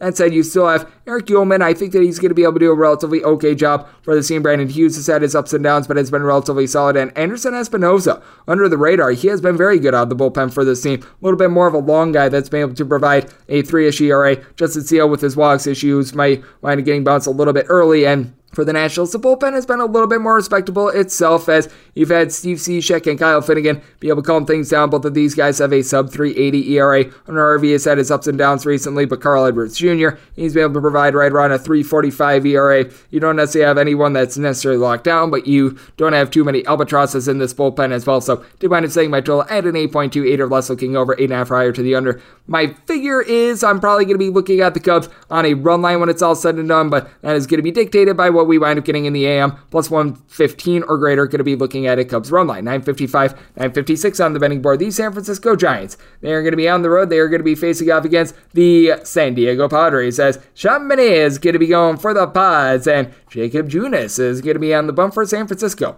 San Francisco finding themselves an underdog of between plus 140 and plus 150. Meanwhile, on the pods, it's anywhere between minus 155 and minus 165 with 8 your total. The over is between minus 120 and minus 125. Under is anywhere between even a plus 105, seeing straight 8.5 out there as well. On the 8.5, under is minus 120 and the over is even. I'm looking at the under. I did wind up setting my total at a 7.8, and I do think that you've got a little bit of value here with the Giants. I needed at least a plus 135 to be able to take a shot. And when it comes to the San Francisco Giants bunch, you've been able to have Jacob Junis be able to do a solid job of keeping the ball down and being able to hold down the fort as thus far this season. He's been giving up right around one home run per nine innings, two walks per nine. He's been relatively solid now ever since coming off the injured list. He's been mostly going about four or so innings, but you take a look at what he's been able to do on the road four starts and a long relief appearance, 25 and a third innings in total. He's given up two home runs and a buck 78 ERA with opponents saying a buck 89 off of him. So that's been relatively impressive. Strikeout stuff, it's not great, it's not terrible, right around seven and a half strikeouts per nine innings. And I just have my trepidations with Sean Manaea. He's got a 435 home ERA, 505 ERA on the road. He's just been giving up gopher balls all season long. One and a half home runs per nine innings, north of three walks per nine innings, and it's getting progressively worse as the season goes along. He's going to need to work on this because in his last five starts, a 6.66 ERA. Either give up a run or wind up pitching a squirrel is saying just any way to get off of 6.66, please, because that is not great. But in that time span, what else is not great? Giving up a 315 batting average as well. So that is far from great. He has won 12 innings in his two starts as far this year against San Francisco, giving up six runs. So nothing great, nothing terrible. I'm just still a little bit befuddled as to how the Giants have a top 10 offense out in the big leagues because you take a look at this lineup and it's not necessarily overly impressive. Thairo Estrada, along with Joc Pederson. both of these guys have been able to give you between 15 and 17 home runs. They're both hitting in that neighborhood about 8 245. And then you've been able to have a little bit of success here as well when it comes to what you've been able to get out of someone like a Luis Gonzalez. He and Austin Slater hitting in that pocket about a 265 to a 275. Estrada, he's hitting in that 265 range as well. But guys like Austin Wynns, Joey Bart, Lamonte Wade, Brandon Crawford, you're able to go down the line of guys hitting a 220 or lower. It's been very extensive. And for the Padres, the offense just has not been able to mesh at this point. Manny Machado, under the radar, has had his big time struggles ever since the beginning of the month of July. In this time span, he has been hitting in that pocket of about a 215 to a 220. Now, Josh Bell is able to move the line. He's hitting about a 295. Brandon Drury, Juan Soto entered into yesterday with 21 home runs. So you've got some good solid pieces there. Ha-Seong Kim, Austin Nola, Jurickson Profar, and Soto himself in between about a 245 to 255. So you've got some relative stability there, and Josh Hader being added to that bullpen. That certainly helps it out. Tim Hill over the last three days, he's been relatively solid, posting up a sub 3 ERA in that time span. You've had your ups and downs with Robert Suarez, but he's able to give you some good innings. Nabil Crismatt is able to provide multiple innings as well, but I do think that Manaea going to get a little bit blown up, and for the Giants, they themselves rank in the bottom 10 in terms of bullpen ERA, but John Garcia along Camilo Doval John Brebbia. All these guys have been relatively solid this year. All these guys posting up a 320 ERA or better. It's when you get into guys like Yunior Marte, Tyler Rogers that have really been less than trustworthy. I do think that the Giants going to be able to keep this game relatively low scoring. San Diego, one of the most pitcher friendly ballparks. They're going to find out they're in the big leagues. I think that Junis going to be able to continue his road success. So looking at the under and looking at the plus price with San Francisco, 957, 958 on the betting board. It is the Miami Marlins. They hit the road. They're facing off against the Philadelphia Phillies. As Noah Thor Syndergaard is going to be going for the Phils, and Sandy Alcantara is going to be going for Miami. Miami is an underdog, anywhere between plus 110 to plus 120. Meanwhile, if we're taking a look at the Phils, it's anywhere between minus 125 and minus 132, and your total on this game is 7 to 7.5. On the 7 right now, the only place that has it is DraftKings. Over is minus 135, the under is plus 115. On the 7.5, under is anywhere between minus 120 and minus 125, over is anywhere between even a plus 105. If I had access to it, I would love that plus 115 on under of 7 because I set my total as 6.7. I think that, like we were talking about with Chris, this is a case in which if you like the Miami Marlins, you probably like a low scoring game. If you think that Sandy Alcantara is not going to be able to give a great start, there's just really no way to be able to back the Miami Marlins because this is a lineup that they just got all sorts of warts right now. They have scored three runs or fewer, and I believe each out of their last five games. You really don't have anyone doing a great job of being able to go yard for this team. Jesus Aguilar, thus far this season, has been able to give you 13 home runs, but having Jazz Chisholm, having Ode Soler out of the fold, it has really taken its toll as Garrett Cooper is pretty much the only guy other than a young infielder in Charles LeBlanc who he wound up entering into yesterday with 27 career at bats and is hitting above a 270 for this team. So, yeah, your issues there. Bryan De La Cruz, Jacob Stallings, and so many others are currently hitting a 225 or lower. So it's just been a really sad state of affairs for the team. And then for the Philadelphia Phillies, you do have an offense that it's been a little bit touch and go itself. You've been seeing someone like Matt Vierling getting some starts that not necessarily ideal, but Jean Segura, he's back out there on the field. He's hitting above a 280 for the season. Didi Gregorius has been a little bit banged up. That has hurt them, but JT Realmuto, he's all of a sudden been able to find it. He goes deep for his 13th home run of the season yesterday, and under the radar for Realmuto, hitting a 375 over the last three days. So he's been solid. Kyle Schwarber, he's got north of 30 home runs, but he's only hitting a 210 for the team, and Sandy Alcantara has had great success when pitching against Philadelphia thus far this season. And I mean, the guy has really had success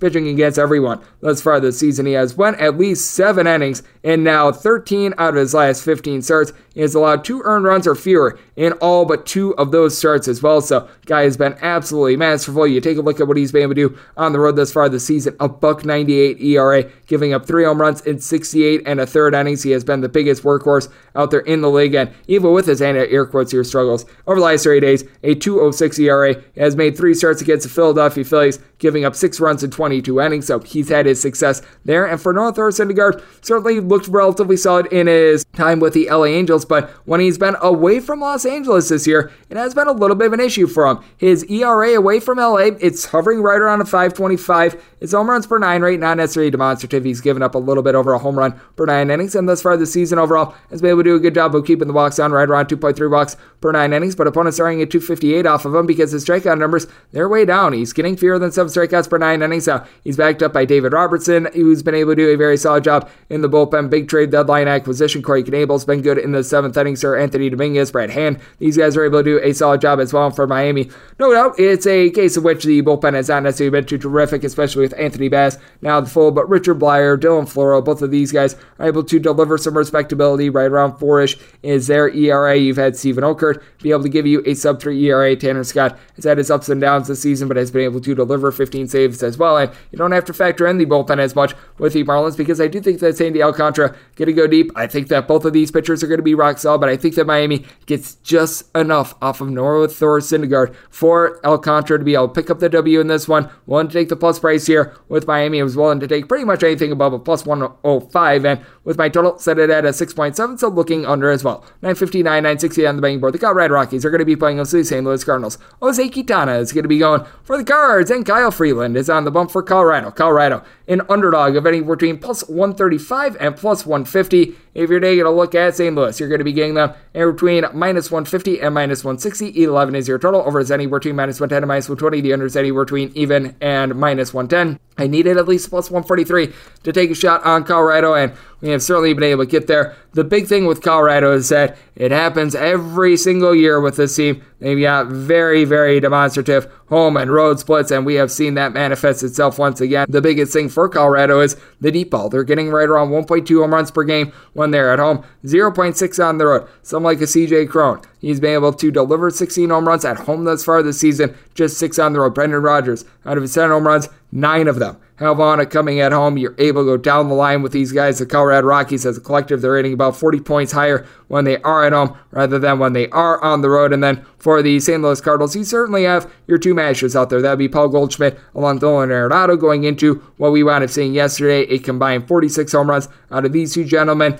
Paul Goldschmidt right now the odds on favorite to be able to win MVP with the way that he's been able to deliver a 414 on base. But the rest of the guys in this lineup looking a little bit rough. They've been dealing with injuries to guys like Juan Yepez and company and Tommy Edman right around 20 stolen bases. He's been able to 255. But Nolan Gorman, Dylan Carlson, Lars Nootbaar, all these guys are in between about a 230 to 245. Paul DeJong is starting to pick it up a little bit, but still well below the Mendoza line of 200 for the season end for Colorado. You've got a lot of guys out there in the bullpen that pitch significantly better at home rather than on the road. Someone like Lucas Gilbreth has been able to give you a sub 3 ERA at home. That winds up ballooning to right around a 5 ish when he is on the road. You've been able to get some relatively solid innings as well out of Alex Colome and Daniel Bard. Colome has a home ERA that is sub 2 on the road. That winds getting way away from him. And for the St. Louis Cardinals, gotta love the way that Genesis Cabrera is able to give you multiple innings. Ryan Helsley Helsley. He's been able to give you a sub one ERA. Jordan Hicks he has found his own once again in the bullpen. It Was a little bit of a failure as a starter. You sort of figured that that was not going to go well. Packy Naughton is able to give you multiple innings as well. But for Kyle Freeland, I do think that he's going to be able to go out here and give a relatively solid start. It's actually been a little bit better on the road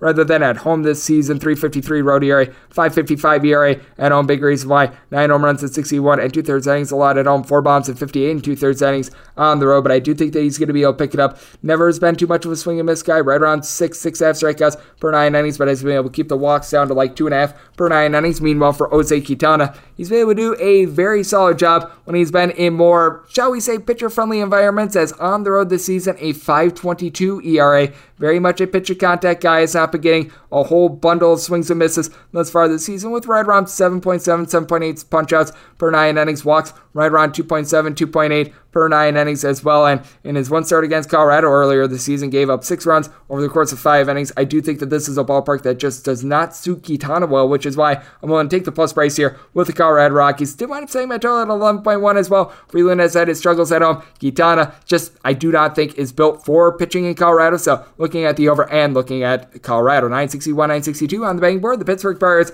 they hit the road. They're facing off against the Arizona Diamondbacks. Matt Bum, Madison Bumgarner are going to be going for the Snakes, and Mitch Thunder Keller is going to be on the bum for Pittsburgh. Eight is your total. Over and under are both at minus 110, and with Arizona, you're going to be finding them anywhere between a minus 160 to seeing as high as a minus 190 favorite. If you're looking at the Buckos, you're going to be finding them anywhere between a plus 148 and a plus 160, and I tell you right now, I would need at least a plus 165 to take a shot on the Pittsburgh Pirates. If you're looking at the run line of Arizona, you're going to be finding that at a little bit more of a palatable number as you're getting that anywhere between about a plus 120 to a plus 130. I need at least a plus 123 to be able to take a shot. So plus 125 or greater. Sign me up for the Arizona run line. And a big reason why is just because we were talking about it with Chris.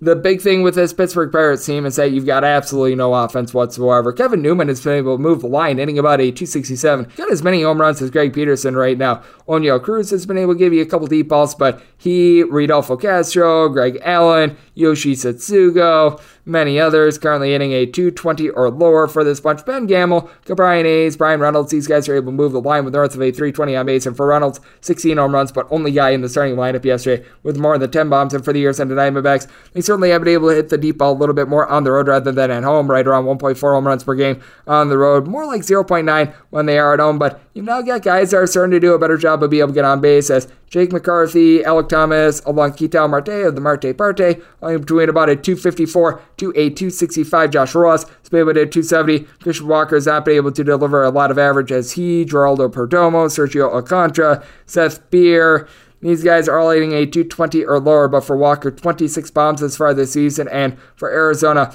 eh, they're dealing with an injury to Kyle Nelson out there in the bullpen. That line's hurting them, but Joe Mantiply still has been relatively solid for the team. When you've had Sean Poppen out there, he's been good. Unfortunately, he is out of the fold as well, so you're left with more guys like Chris Devenski and company. They do wind up getting back Ian Kennedy. That winds up helping them out. And for Pittsburgh, over the last 50 days, they've been a bottom five bullpen out there in the big leagues as well. But you have been able to have a few guys be able to step up. Will Crowe, Chase Young, both of these guys posting up a sub 3-4 ERA. Both of these guys are able to give you multiple innings. Colin Holderman, Yerry De Los Santos. These guys have been unsung heroes for the team as well, but I do think that it's going to be a little bit difficult in this one for Mitch Keller as well, because with Keller, the big thing for him has always been the walks issues, as he's been giving up in terms of walks per nine right around about 3.3, 3.4, as a 412 road ERA compared to a 430 ERA at home. So he's actually been able to do a little bit of better job when he has been on the road, giving up a little bit less than a home run per nine innings. So he's been able to do a solid job there. And you do take a look at the last 30 days for Mitch Keller. He has a buck 74 ERA across his last five starts. So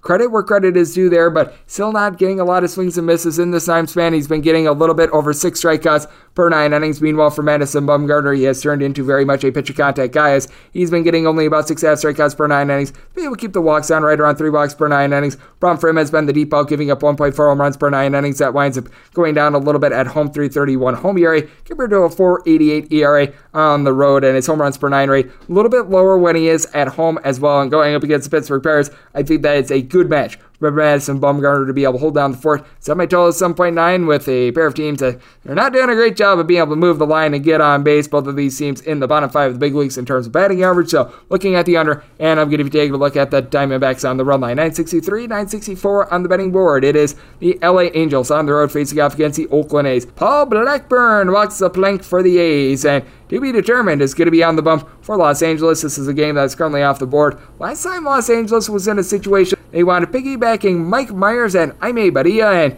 you got to figure that that is going to be the same for this one. And the piggyback of Barria and Myers actually did not wind up working out too bad. Whether it be Myers or Barria, it's not really going to change my handicap too much. But I mean, these two guys combined for eight innings, they gave up two runs against the Seattle Mariners, and both of these guys for the year, not too bad. Especially Jaime Barria, who's been able to give you a 265 ERA now, has always shown so much more success when he has been in the role of coming out of the bullpen rather than being a starter. He has been very good in long relief thus far this season, giving up right around 1.2 home runs per nine innings, but fewer than two and a half walks per nine. Opponents are just a 212 off of him, and for Mike Myers, he is able to deliver a little bit more in terms of swing and miss, right around eight strikeouts per nine innings. Walks have always been a little bit of an issue, but they're trying to stretch him out a little bit, and seems like it's working out quite well for the LA Angels. What's not working out quite well for the LA Angels is the fact that they just have no offense whatsoever at this point. Shohei Ohtani has been incredible. He's been able to give you 24 home runs, hitting a little bit above a 250, and you do have Luis Rengifo along Taylor Ward, both hitting in that pocket about a 270 to 275, but Ward has had a spiral downward recently, hitting a 202 over the last 30 days. Jared Walsh over the last 40 days, he's been hitting below the Mendoza line of 200. And then you get into guys like Steven Duggar, Max Stassi.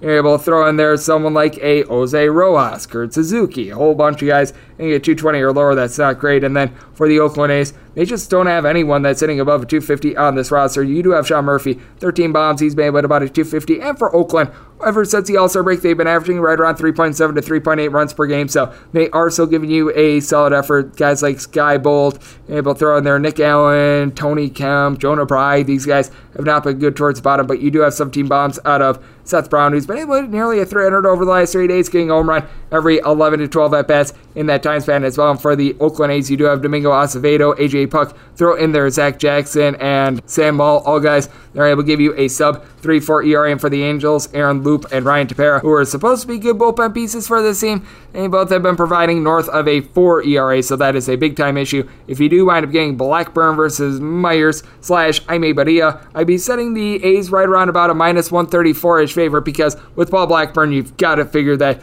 the most demonstrative splits I have ever seen in my life that make no sense are going to start to iron out a little bit because for Paul Blackburn thus far this season, he's got an ERA at 831 at home and at 212 on the road.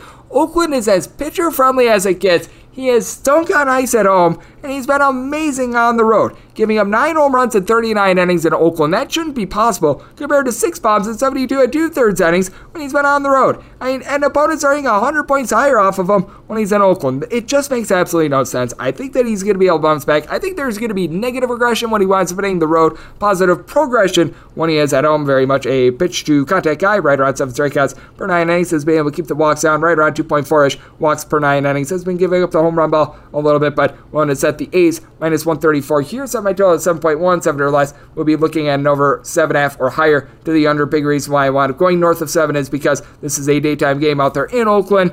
Marine layers out during the nighttime, during the daytime, it plays a little bit more hitter friendly. So 7 or less, looking at an over 7.5 or higher to the under 965, 966 on the betting board. You've got the New York Yankees on the road facing off against the Seattle Mariners. Robbie Ray is going to be going for the M's, and Nestor Cortes is on the bump for the Yankees. Yankees are between minus 125 and minus 130 favorites. Meanwhile, with Seattle, it's anywhere between plus 110 and plus 120, with 7.5 being your total. The over and the under are both anywhere between minus 105 and minus 115. And when it comes to the Yankees, was willing to lay up to a minus 121 with them. I need at least a plus 121 to take a shot on Seattle, so I need essentially a penny more. And I do think that when it's all said and done, the money is probably going to be coming in on the New York Yankees in this spot. So I do anticipate this being a play on the Seattle Mariners with Robbie Ray. He has been a completely different pitcher home to road. On the road, Robbie Ray has certainly had his problems with the deep ball, and overall, he has had his problems with the deep ball, giving up right around 1.6 home runs per nine innings. But with that said, 280 home ERA compared to a 550 ERA on the road. He's given up eight home runs in 74 innings at home. Not too bad.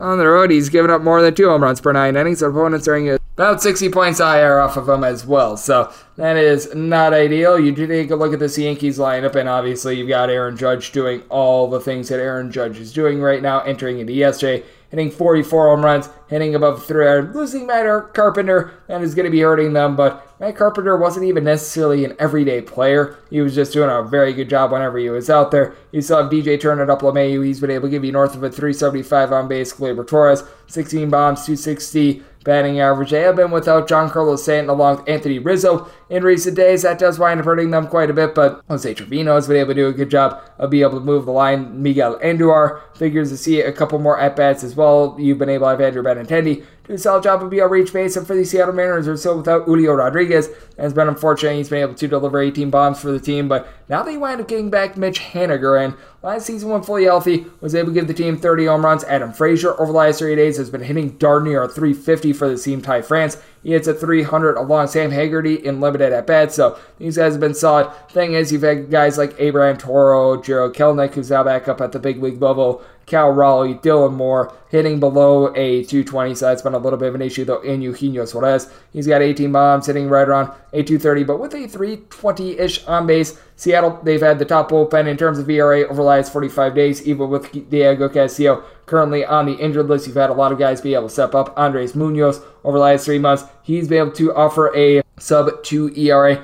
Also, we've had Penn Murphy and Paul Sewald offer a sub 245 ERA as well. for the Yankees, Clay Holmes has been looking a little bit shaky recently, but he, Wandy Peralta, Ray Marinaccio, these guys have been very solid in the bullpen this season. Marinaccio not going to be available for this game, but they do wind up picking up Scott Effross at the trade deadline. He's been able to deliver right around a 3-ish ERA. I do think that he's going to do a, by and large, relatively solid job for this team as well. So I do think that the Yankees have a little bit of a leg up with Nancy Nestor taking the mound in. Nestor Cortes hasn't necessarily been the same when he's been on the road rather than at home, but still has been relatively solid 302 road ERA. Big thing is he has given up 10 home runs over the course of 59 and two thirds innings on the road compared to three bombs in 52 and a third innings when he has been at home. But overall, he's been giving up only about 2.3 walks per nine innings, getting over nine strikeouts per nine innings. And with the Seattle Mariners lineup in general just a little bit diminished, I do think that the Yankees get the job done. And I think it's going to be a relatively low scoring game. But with the Yankees, a 7.5 total, it is just not safe, especially with the way that Robbie Ray winds up giving up bombs.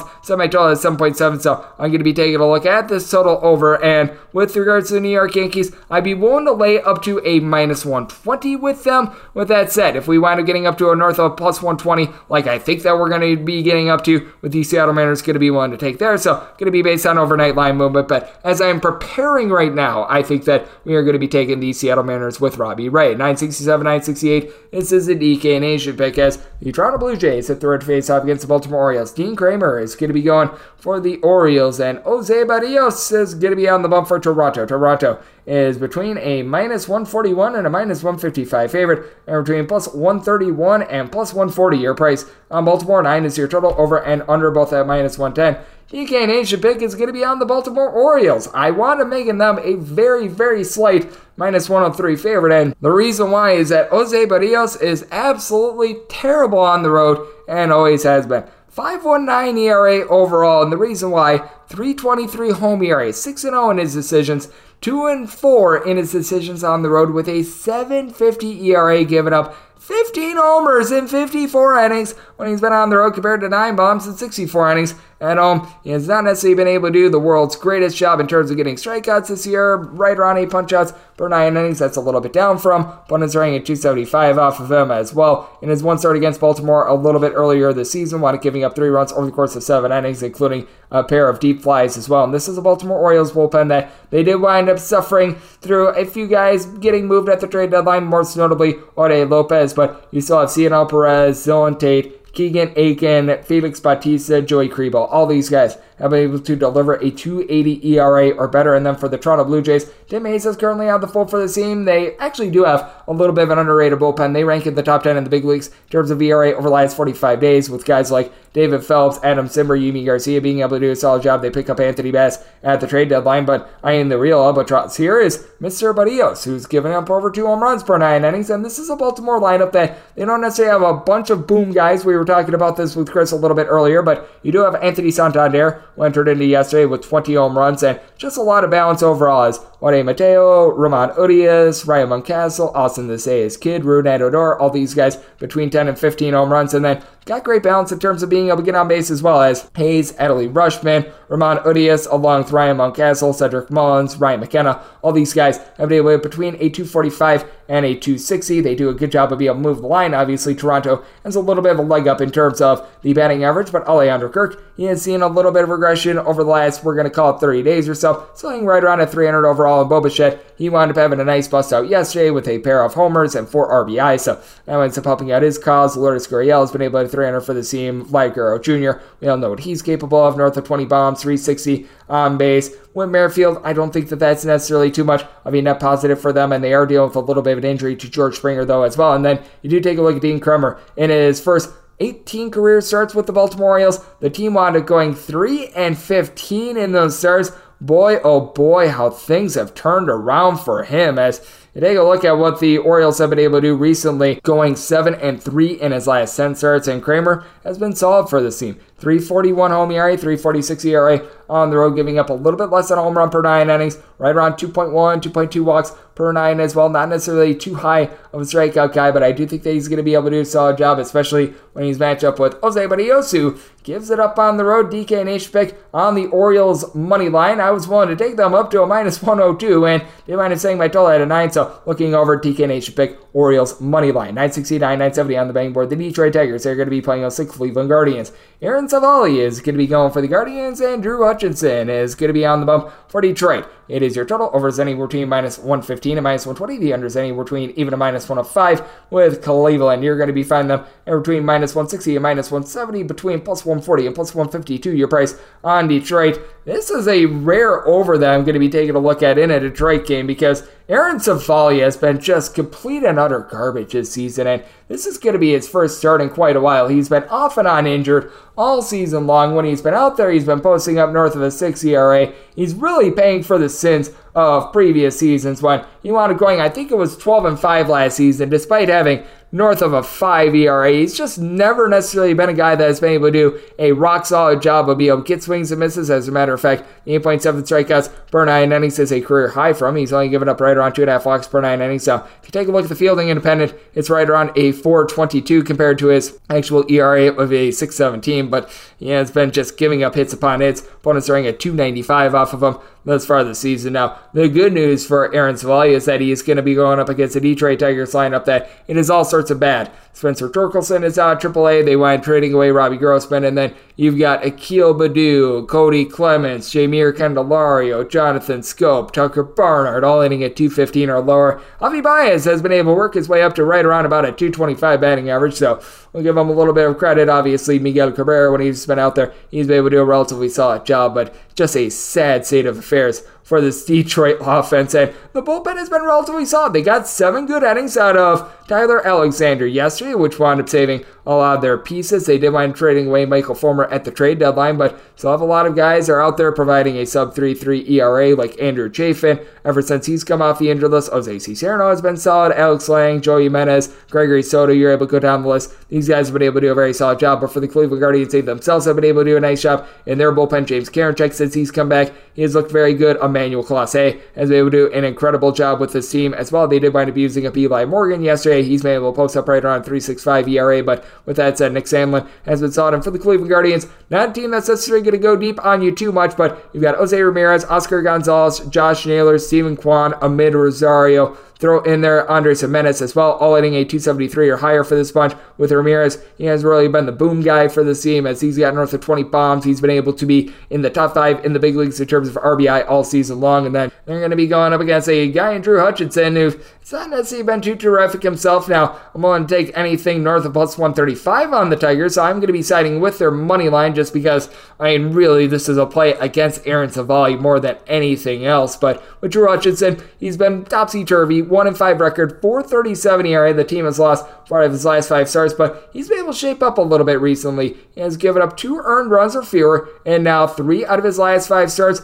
three earned runs or fewer in now seven out of his last nine as well. So he's been able to do a little bit of a better job at home. He's actually been a little bit worse than on the road, 460 home ERA compared to a 407 on the road. And he's able to do a good job of being able to keep the ball in the yard. Less than home run per nine innings, very much a guy that will give up the walk. So four and a half walks per nine innings, which is why I do like the over in this spot, despite the fact that it is a Tigers game, and the Tigers have not been too terrific all season long. It's just a case in which I have no faith here in Aaron Civale. He hasn't been good all season long. Now we expect him to be good after his last start wanted coming about 30 days ago. No thanks for me. Going to be taking a look at the Tigers with a plus price. Wanted to take the 8 over as well. 971, 972 on the betting board. The Houston Astros are going to be playing the Walker Texas Rangers. Glenn Otto is going to be going for the Rangers, and Justin Verlander is on the bump for Houston. Houston is the biggest favorite that we are finding on the board right now. And between minus $3 and minus 320 is your price. Meanwhile, if you're taking a look at Texas, it's anywhere between plus 260 and plus 280. I guess things are bigger in Texas, including the plus prices. 7.5 is your total.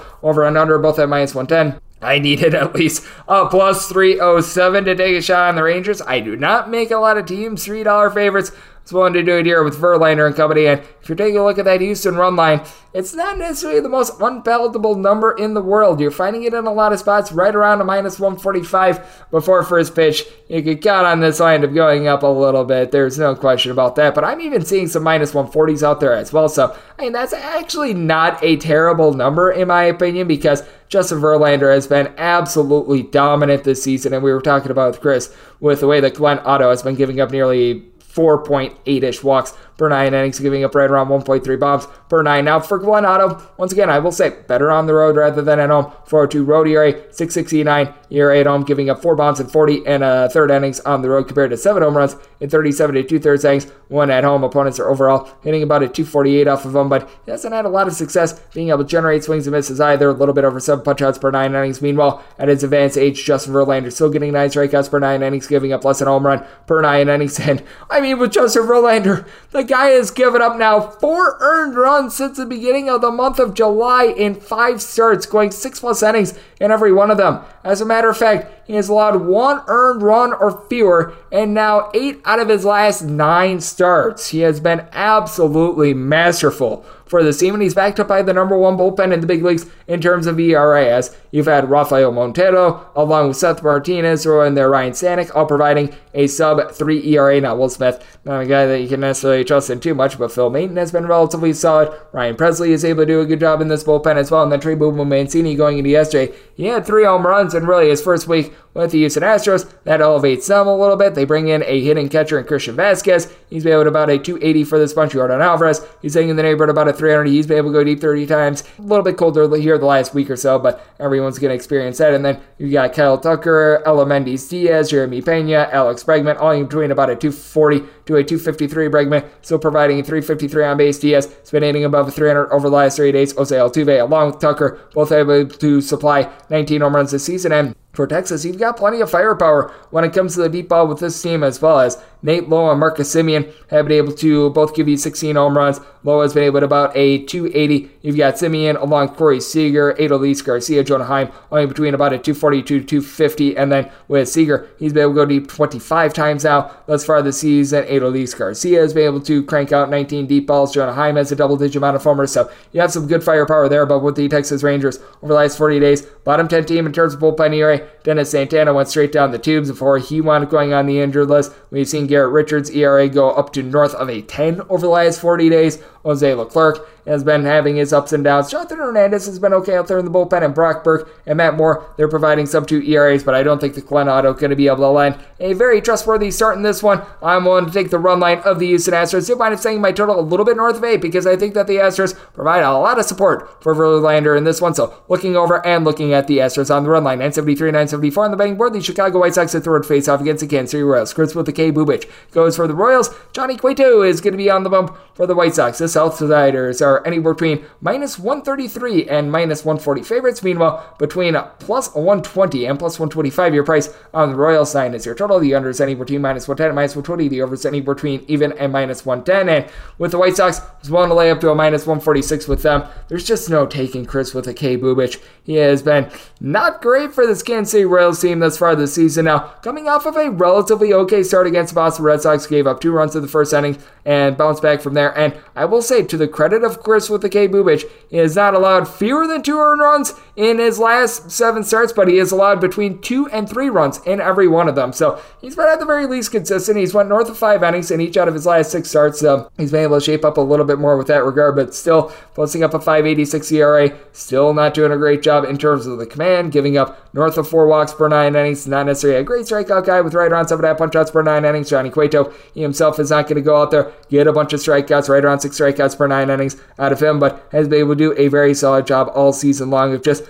being able to keep things steady. He has given up three earned runs or fewer in all but one of his starts thus far this season. And you take a look at Cueto on the road, he has been tremendous. Two ERA across the seven starts away from Chicago, four home runs given up in 45 innings. Opponents are right around about a 255 or so off of him, but he's been able to do a solid job and he's able to deliver length, and that's going to be big because we did wind up seeing these two teams wind up playing a doubleheader yesterday. Davis Martin was actually able to land some relatively solid length for the Chicago White Sox, and then you do have Liam Hendriks along Kendall Graveman. They're amazing out there in the bullpen, but Joe Kelly has north of a 5 ERA. Jake Diekman is not someone that you necessarily want to be relying upon too much. Jimmy Lambert has been solid, and then for the White Sox, they just need someone to be able to deliver some good innings because right now they are the top team in the big leagues in terms of batting average on the road as You've got Eloy Jimenez, Jose Abreu, Andrew Vaughn, Luis Robert, Tim Anderson when he's out there because he was dealing with a suspension, all hitting at least a 290 for the team. Big problem for them has been the deep ball. They rank in the bottom six in the big leagues in terms of home runs on a per game basis, and for the Kansas City Royals,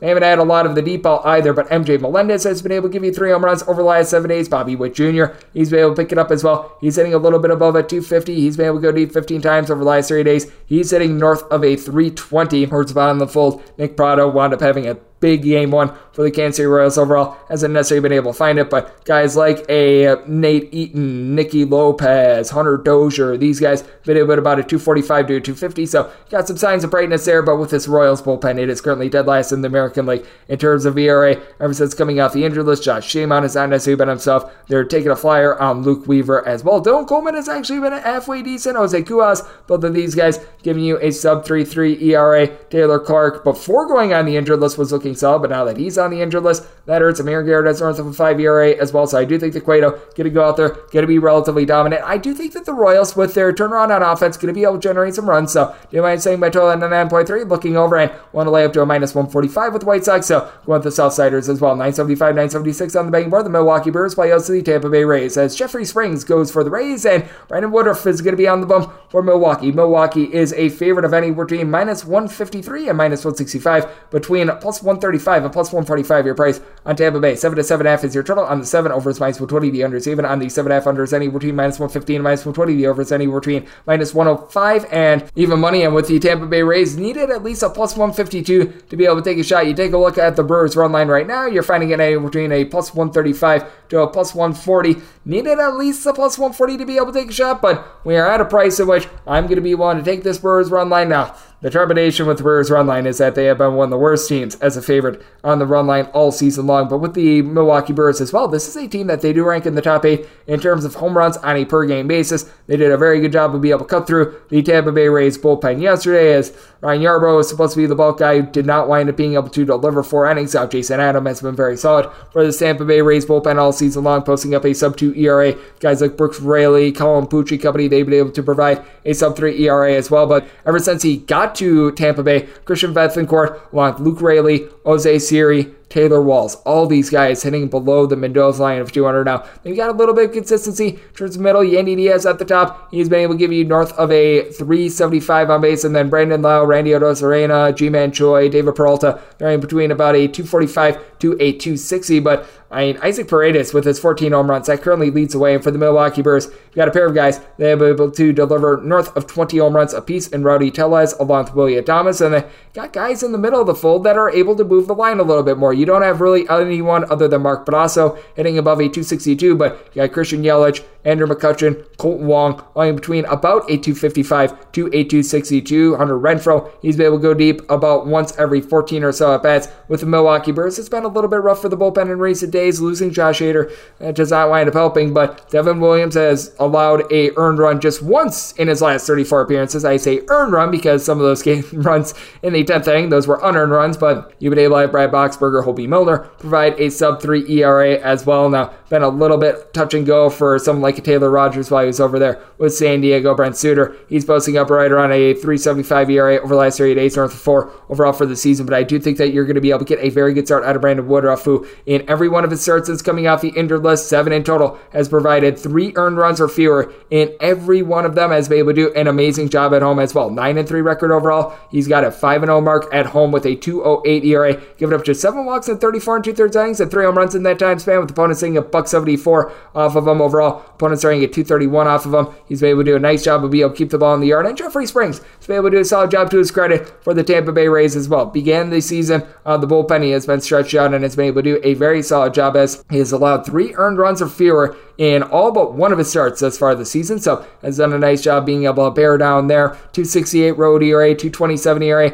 at home. Has been able to do a okay job keeping the ball in the yard, right around 1.25 home runs per nine innings, fewer than two walks per nine. He's able to get a little bit over nine and a half strikeouts per nine innings, but I do think that Woodruff is going to be able to land a good start. I think that Milwaukee, with them being able to get to the bullpen yesterday, I thought that that was absolutely critical for them. Did wind up setting my at 7.6, a little bit too low with the way that Milwaukee has been able to get the deep ball going and was willing to take at least a plus 135 with the Brewers run line we have gotten there. So looking Brewers run line and the over 977, 978 on the betting board. The Atlanta Braves hit the road face off against the Boston Red Sox. Nick Pivetta is going to be going for the Sox and Kyle Wright. Hopes to be Mr. Right for Atlanta. Atlanta's between a minus 135 to a minus 140 favorite. Meanwhile, if you're taking a look at Boston, it's anywhere between plus 115 and plus 125. Nine and a half is your total. Under is anywhere between minus 115 and minus 120. Over is between even and minus 105. This is a total I did wind up setting at a 9.7, and I want to lay up to a minus 154 with the Atlanta Braves. Kyle Wright, his last start against the New York Mets, not necessarily terrific, but that's a, this is a Boston just team in general that is a little bit dazed and confused at this point. Rafael Devers has been incredible for this bunch, entering into yesterday, hitting north of a 310, being able to supply 24 home runs. That has been magnificent, and they still have some relatively solid bats out there. Now, JD Martinez, he's hitting below a buck 75 over the last 40 days. That is an issue, but Eric Hosmer, Alex Verdugo, both of these guys hitting right around at 270s. Andrew Bogaerts has a 380 on base. Not a lot of firepower in terms of home runs, but has been solid. Tommy Pham goes deep yesterday. He's got 320 on base, 13 home runs. But I mean, the thing is, is that you've got Jarren Duran, who has just been terrible out there in the field. He hasn't been great at the plate either. And 230 did wind up having a deep ball yesterday, but not great there. Bobby Dalbec, Kevin Plawecki, these guys have not been able to get it done. Meanwhile, for Atlanta, you really don't have a break when it comes to this lineup. Marcel Ozuna has been able to go deep. 18 to 19 times. He's been a little bit rough in terms of batting average, but Michael Harris is second. Dansby Swanson, Austin Riley, in between about a 290 to a 300 with Riley. He's been able to go deep now 30 times this season. He's my pick for MVP if the season were to end right now. Dansby Swanson, he's got 15 plus home runs on Acuna Jr., 360 on base. The Atlanta Braves have by far the better bullpen to be able to back up Kyle Wright as well as AJ Minter has a sub 3 ERA. They did a good job at the trade deadline being able to pick up a few pieces like a Raisel Iglesias. Stone Lee has a sub 2 ERA. Jackson Stephens. he's able to give you multiple innings. He's got a sub 3 ERA as well. And then for Nick Pivetta, he's actually pitched better when he's been on the road rather than at home last two seasons for this Boston bunch. And it was mentioned by Chris the fact that he's just given up a whole bunch of contact right now. Opponents overall hitting a 253 off of him. This goes to a 266 at home. He's been giving up overall for the season a little bit north of 1.2 home runs per nine innings. Command has not necessarily been too tremendous either. A little bit over three per nine innings. Meanwhile, you take a look at Mr. Kyle Wright, and he has been very terrific on the road. 305 home ERA, 349 ERA on the road, giving up seven home runs in 49 innings on the road, eight bombs in 79 and two thirds innings at home. Has still been able to generate right around 8.6, 8.7 strikeouts per nine innings. I think that Kyle Wright going to be able to land a relatively solid start. And I do think that the Red Sox wind up getting some offense, but I do think that the Braves wind up getting to Nick Pivetta here. Set my total at 98.7. Looking over and want to lay up to a minus 154 with the Atlanta Braves. And if you're looking at the run line on this game, by the way, would rather have the money line just because the only thing that you're getting right now on the Braves plus 110 on that run line. I mean, honestly, I don't see much of an edge there. I see the bigger edge on the money line, and we wrap things up with 979, 980 on the betting board. The LA Dodgers, they play host to the Minnesota Twins. Sonny Gray is going to be going for the Twins and to be determined. Is going to be going for the LA Dodgers. With the Dodgers, the expectation is that Ryan Pepiot is going to be getting the start. This could wind up being Andre 3000 Jackson as well. So this is a little bit of a TBD situation, but if you do wind up getting Mr. Pepiot, I wind up setting the Dodgers as a minus 163 favorite.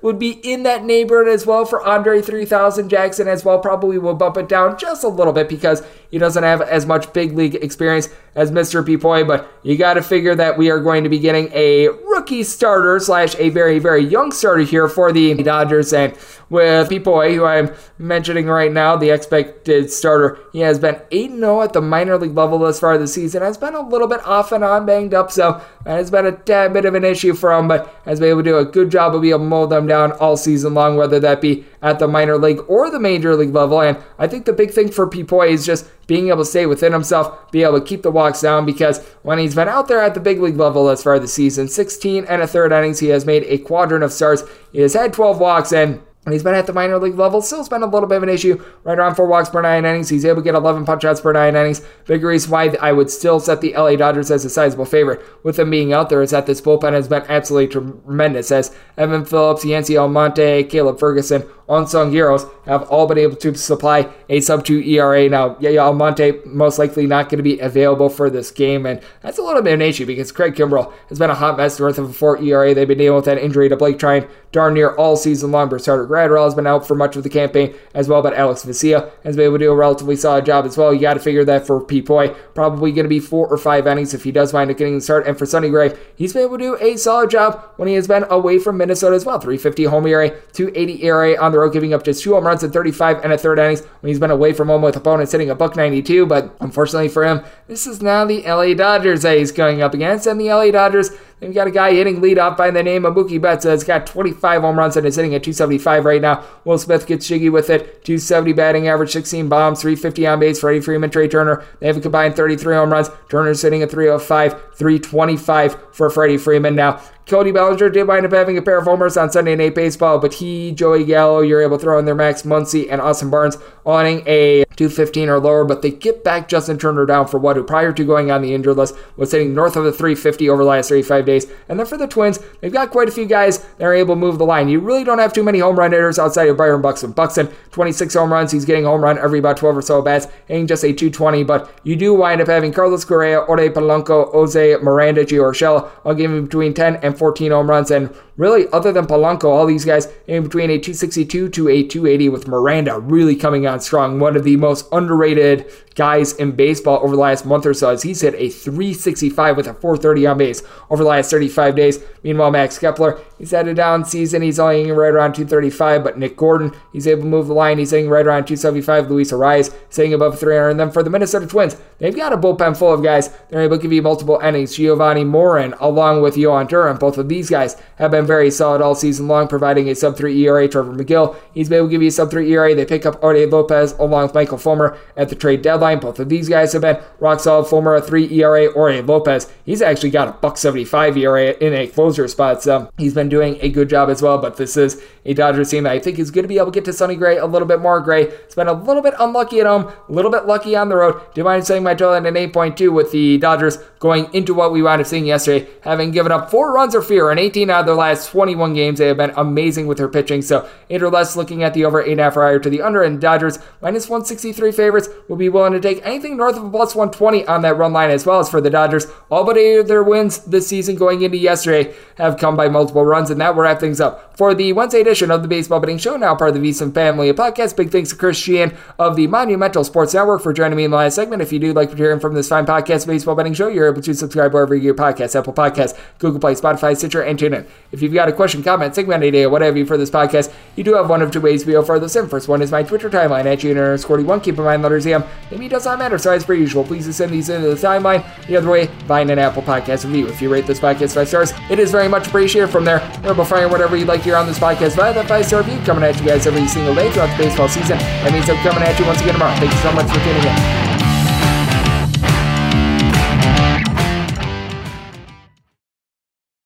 At Bet365, we don't do ordinary. We believe that every sport should be epic. Every home run, every hit, every inning, every play. From the moments that are legendary to the ones that fly under the radar. Whether it's a walk-off grand slam or a base hit to center field. Whatever the sport, whatever the moment. It's never ordinary at Bet365. 21 plus only must be present in Ohio. If you or someone you know has a gambling problem and wants help, call 1-800-GAMBLER.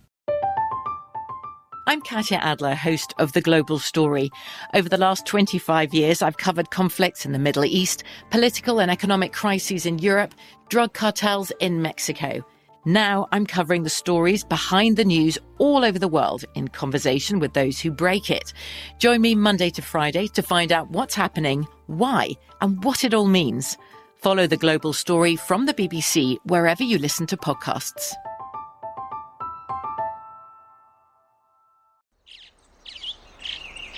Getting ready to take on spring? Make your first move with the reliable performance and power of STIHL battery tools.